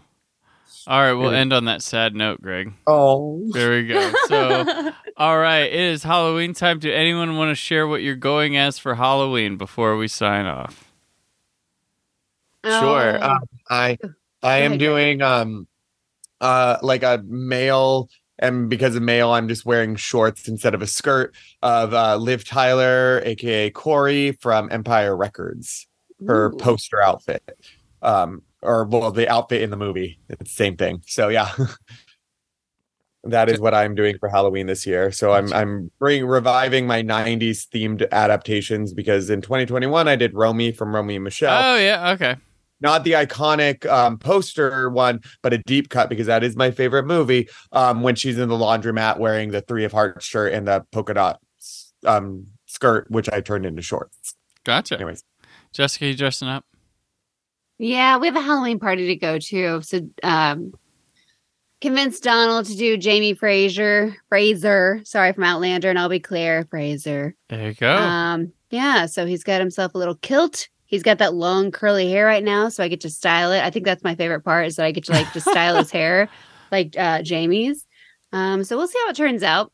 The top part of my outfit doesn't really fit right now, but uh, I'm sure I can uh, figure some things, maybe some string, cut it up, and piece it back together. Right? That's what they did back then. That's what you do. Yeah. It'll work. Handcrafted. Handcrafted. Cool. Are you dressing up? I am. Uh, I'm going to be. Yeah. I, I show. I'm going to be Art the Clown from the Terrifier movies. Oh no! So I tried to get my daughter to go as the pale girl from the second one, but she is going as Beetlejuice. That's who she wanted to be. That's cool. Yep. And my son is going as Ghostface. So uh, Wait, which Terrifier do you like the best? second one. Is that like hands down duh? Oh gosh, that is a We started the first one and I was like, what are we doing? what are we Oh. doing with our lives? And we just turned it off. I couldn't even get I then was, don't even go to the second one. Oh no. Is it even worse? It is a Oh. mas- it is a yeah, it is a masterpiece of what it is. I'm not saying that this is sitting up if there. it's so bad it's good. like- I like that though. No, no, Oh, no, it's actually no, very no. good. It's It's actually just very very good, but hard to watch. if It- if, if you Oh. can't sit through the first one's kills, there's no way in Oh, hell I think you're I was sitting just through getting second bored. Okay, well, didn't this- no, the of se- okay, stuff okay. Well, the the first one is eh, it's an okay movie, but the second one is elite in what it is. It is it swings for it is a long movie, Yep, but it two is and a half hours. worthwhile long, and it is swings for the fences. It is mean as hell. It is graphic. It is f- darkly comedic. Yeah, it's All I mean, it makes um uh Devil's Rejects like a PG movie in comparison. yeah. Oh, Oh gotcha. yeah. Oh Okay. yeah. Yeah. It is Like we it- might revisit. takes- we'll start with we'll get through one and then we'll hit up two. Yeah. like I have not stopped thinking about that movie for a year now because Ah, it came out like last year, and I I I got a screener and I said I was like, "Hey Greg, check this," out. And we were Yeah. both like, "What the fuck was that?" Yeah, it So- is hard to watch. I've watched it a couple times, and there are scenes where I'm just like, I can't. I still can't even like look at the screen because. But it it's is- so fascinating. It is like, yeah. And I had a friend Yancey from uh, people remember from Yancey's Tales from Video Store here. I swear, like it turned him religious. Because he's been so turned off by it, and he said he felt so dirty, and he sat through things that I think are worse than Terrifier 2. Uh, but that movie really turned him off, so that's even made me grow in my esteem with how awful it, like how nasty this movie is. So yeah, oh jeez. but it's it is an actual well-made movie. yeah. Um, even though it gets very very bizarre at the end, like very, but like the last half hour takes you Mm. to a whole different world. But Yeah. um, leading up to that, it is just a bloodbath of joy. Um, if Yeah. you're into that. Yeah. So Terrifier Sweet. 2. there you go. Watching. All right. And uh of course, uh where can people keep up with you? Great. Um, you Uh, can oh, oh, Jessica. Oh, you go first. Jessica. There you go. sorry, you can uh, come hang out with me on Instagram at Jessica Alsman. It's A L S M A N. Or on the Twitter X, whatever. At X. J N Alsman. Yeah. Gotcha. Uh and Greg. Uh, at the Magoonies, mostly on Instagram, but if you just type in McGoon, you can find me anywhere. It's not that common of a name. All right. And I'm on the X and the Insta at Brandon4KUHD, written work at whysoblue.com. Uh, let us know if there's a horror series you would like us to go through, like we have been for Scream, Urban Legend. I know you did last summer, uh, the Rob Zombies Firefly trilogy, and the Night of the Demons. Let us know. Keep it. Don't make it traditional stuff. Try to make it something more uh, unique, not too super obscure, but something unique. Let us know. Maybe we'll cover it uh, future one of these retrospectives. Uh, but next week, uh, I will be uh, back on Monday with another installment of Products of the Panic with Troy Brownfield as we talk Indictment, the McMartin trial TV movie from 1995. Um, and uh, yeah, so that should be interesting. And until then, happy Halloween and stay film positive. Thank you for listening. The Brandon Peters Show is a Creative Zombie Studios production. Produced by Brad Shoemaker and Brandon Peters. Written and edited by Brandon Peters. Announcer vocals by Jessica Alsman. Theme song by Metavari. Web design and show art by Brad Shoemaker with Brandon Peters. All music and clips featured in the episode are property of their respective studios, and no infringement is intended. Additional information on this and other episodes at BrandonPetersShow.com. For any inquiries, press opportunities, or sponsorship, contact mail at BrandonPetersShow.com. The show is available on Apple Music, Spotify, or anywhere podcasts are found.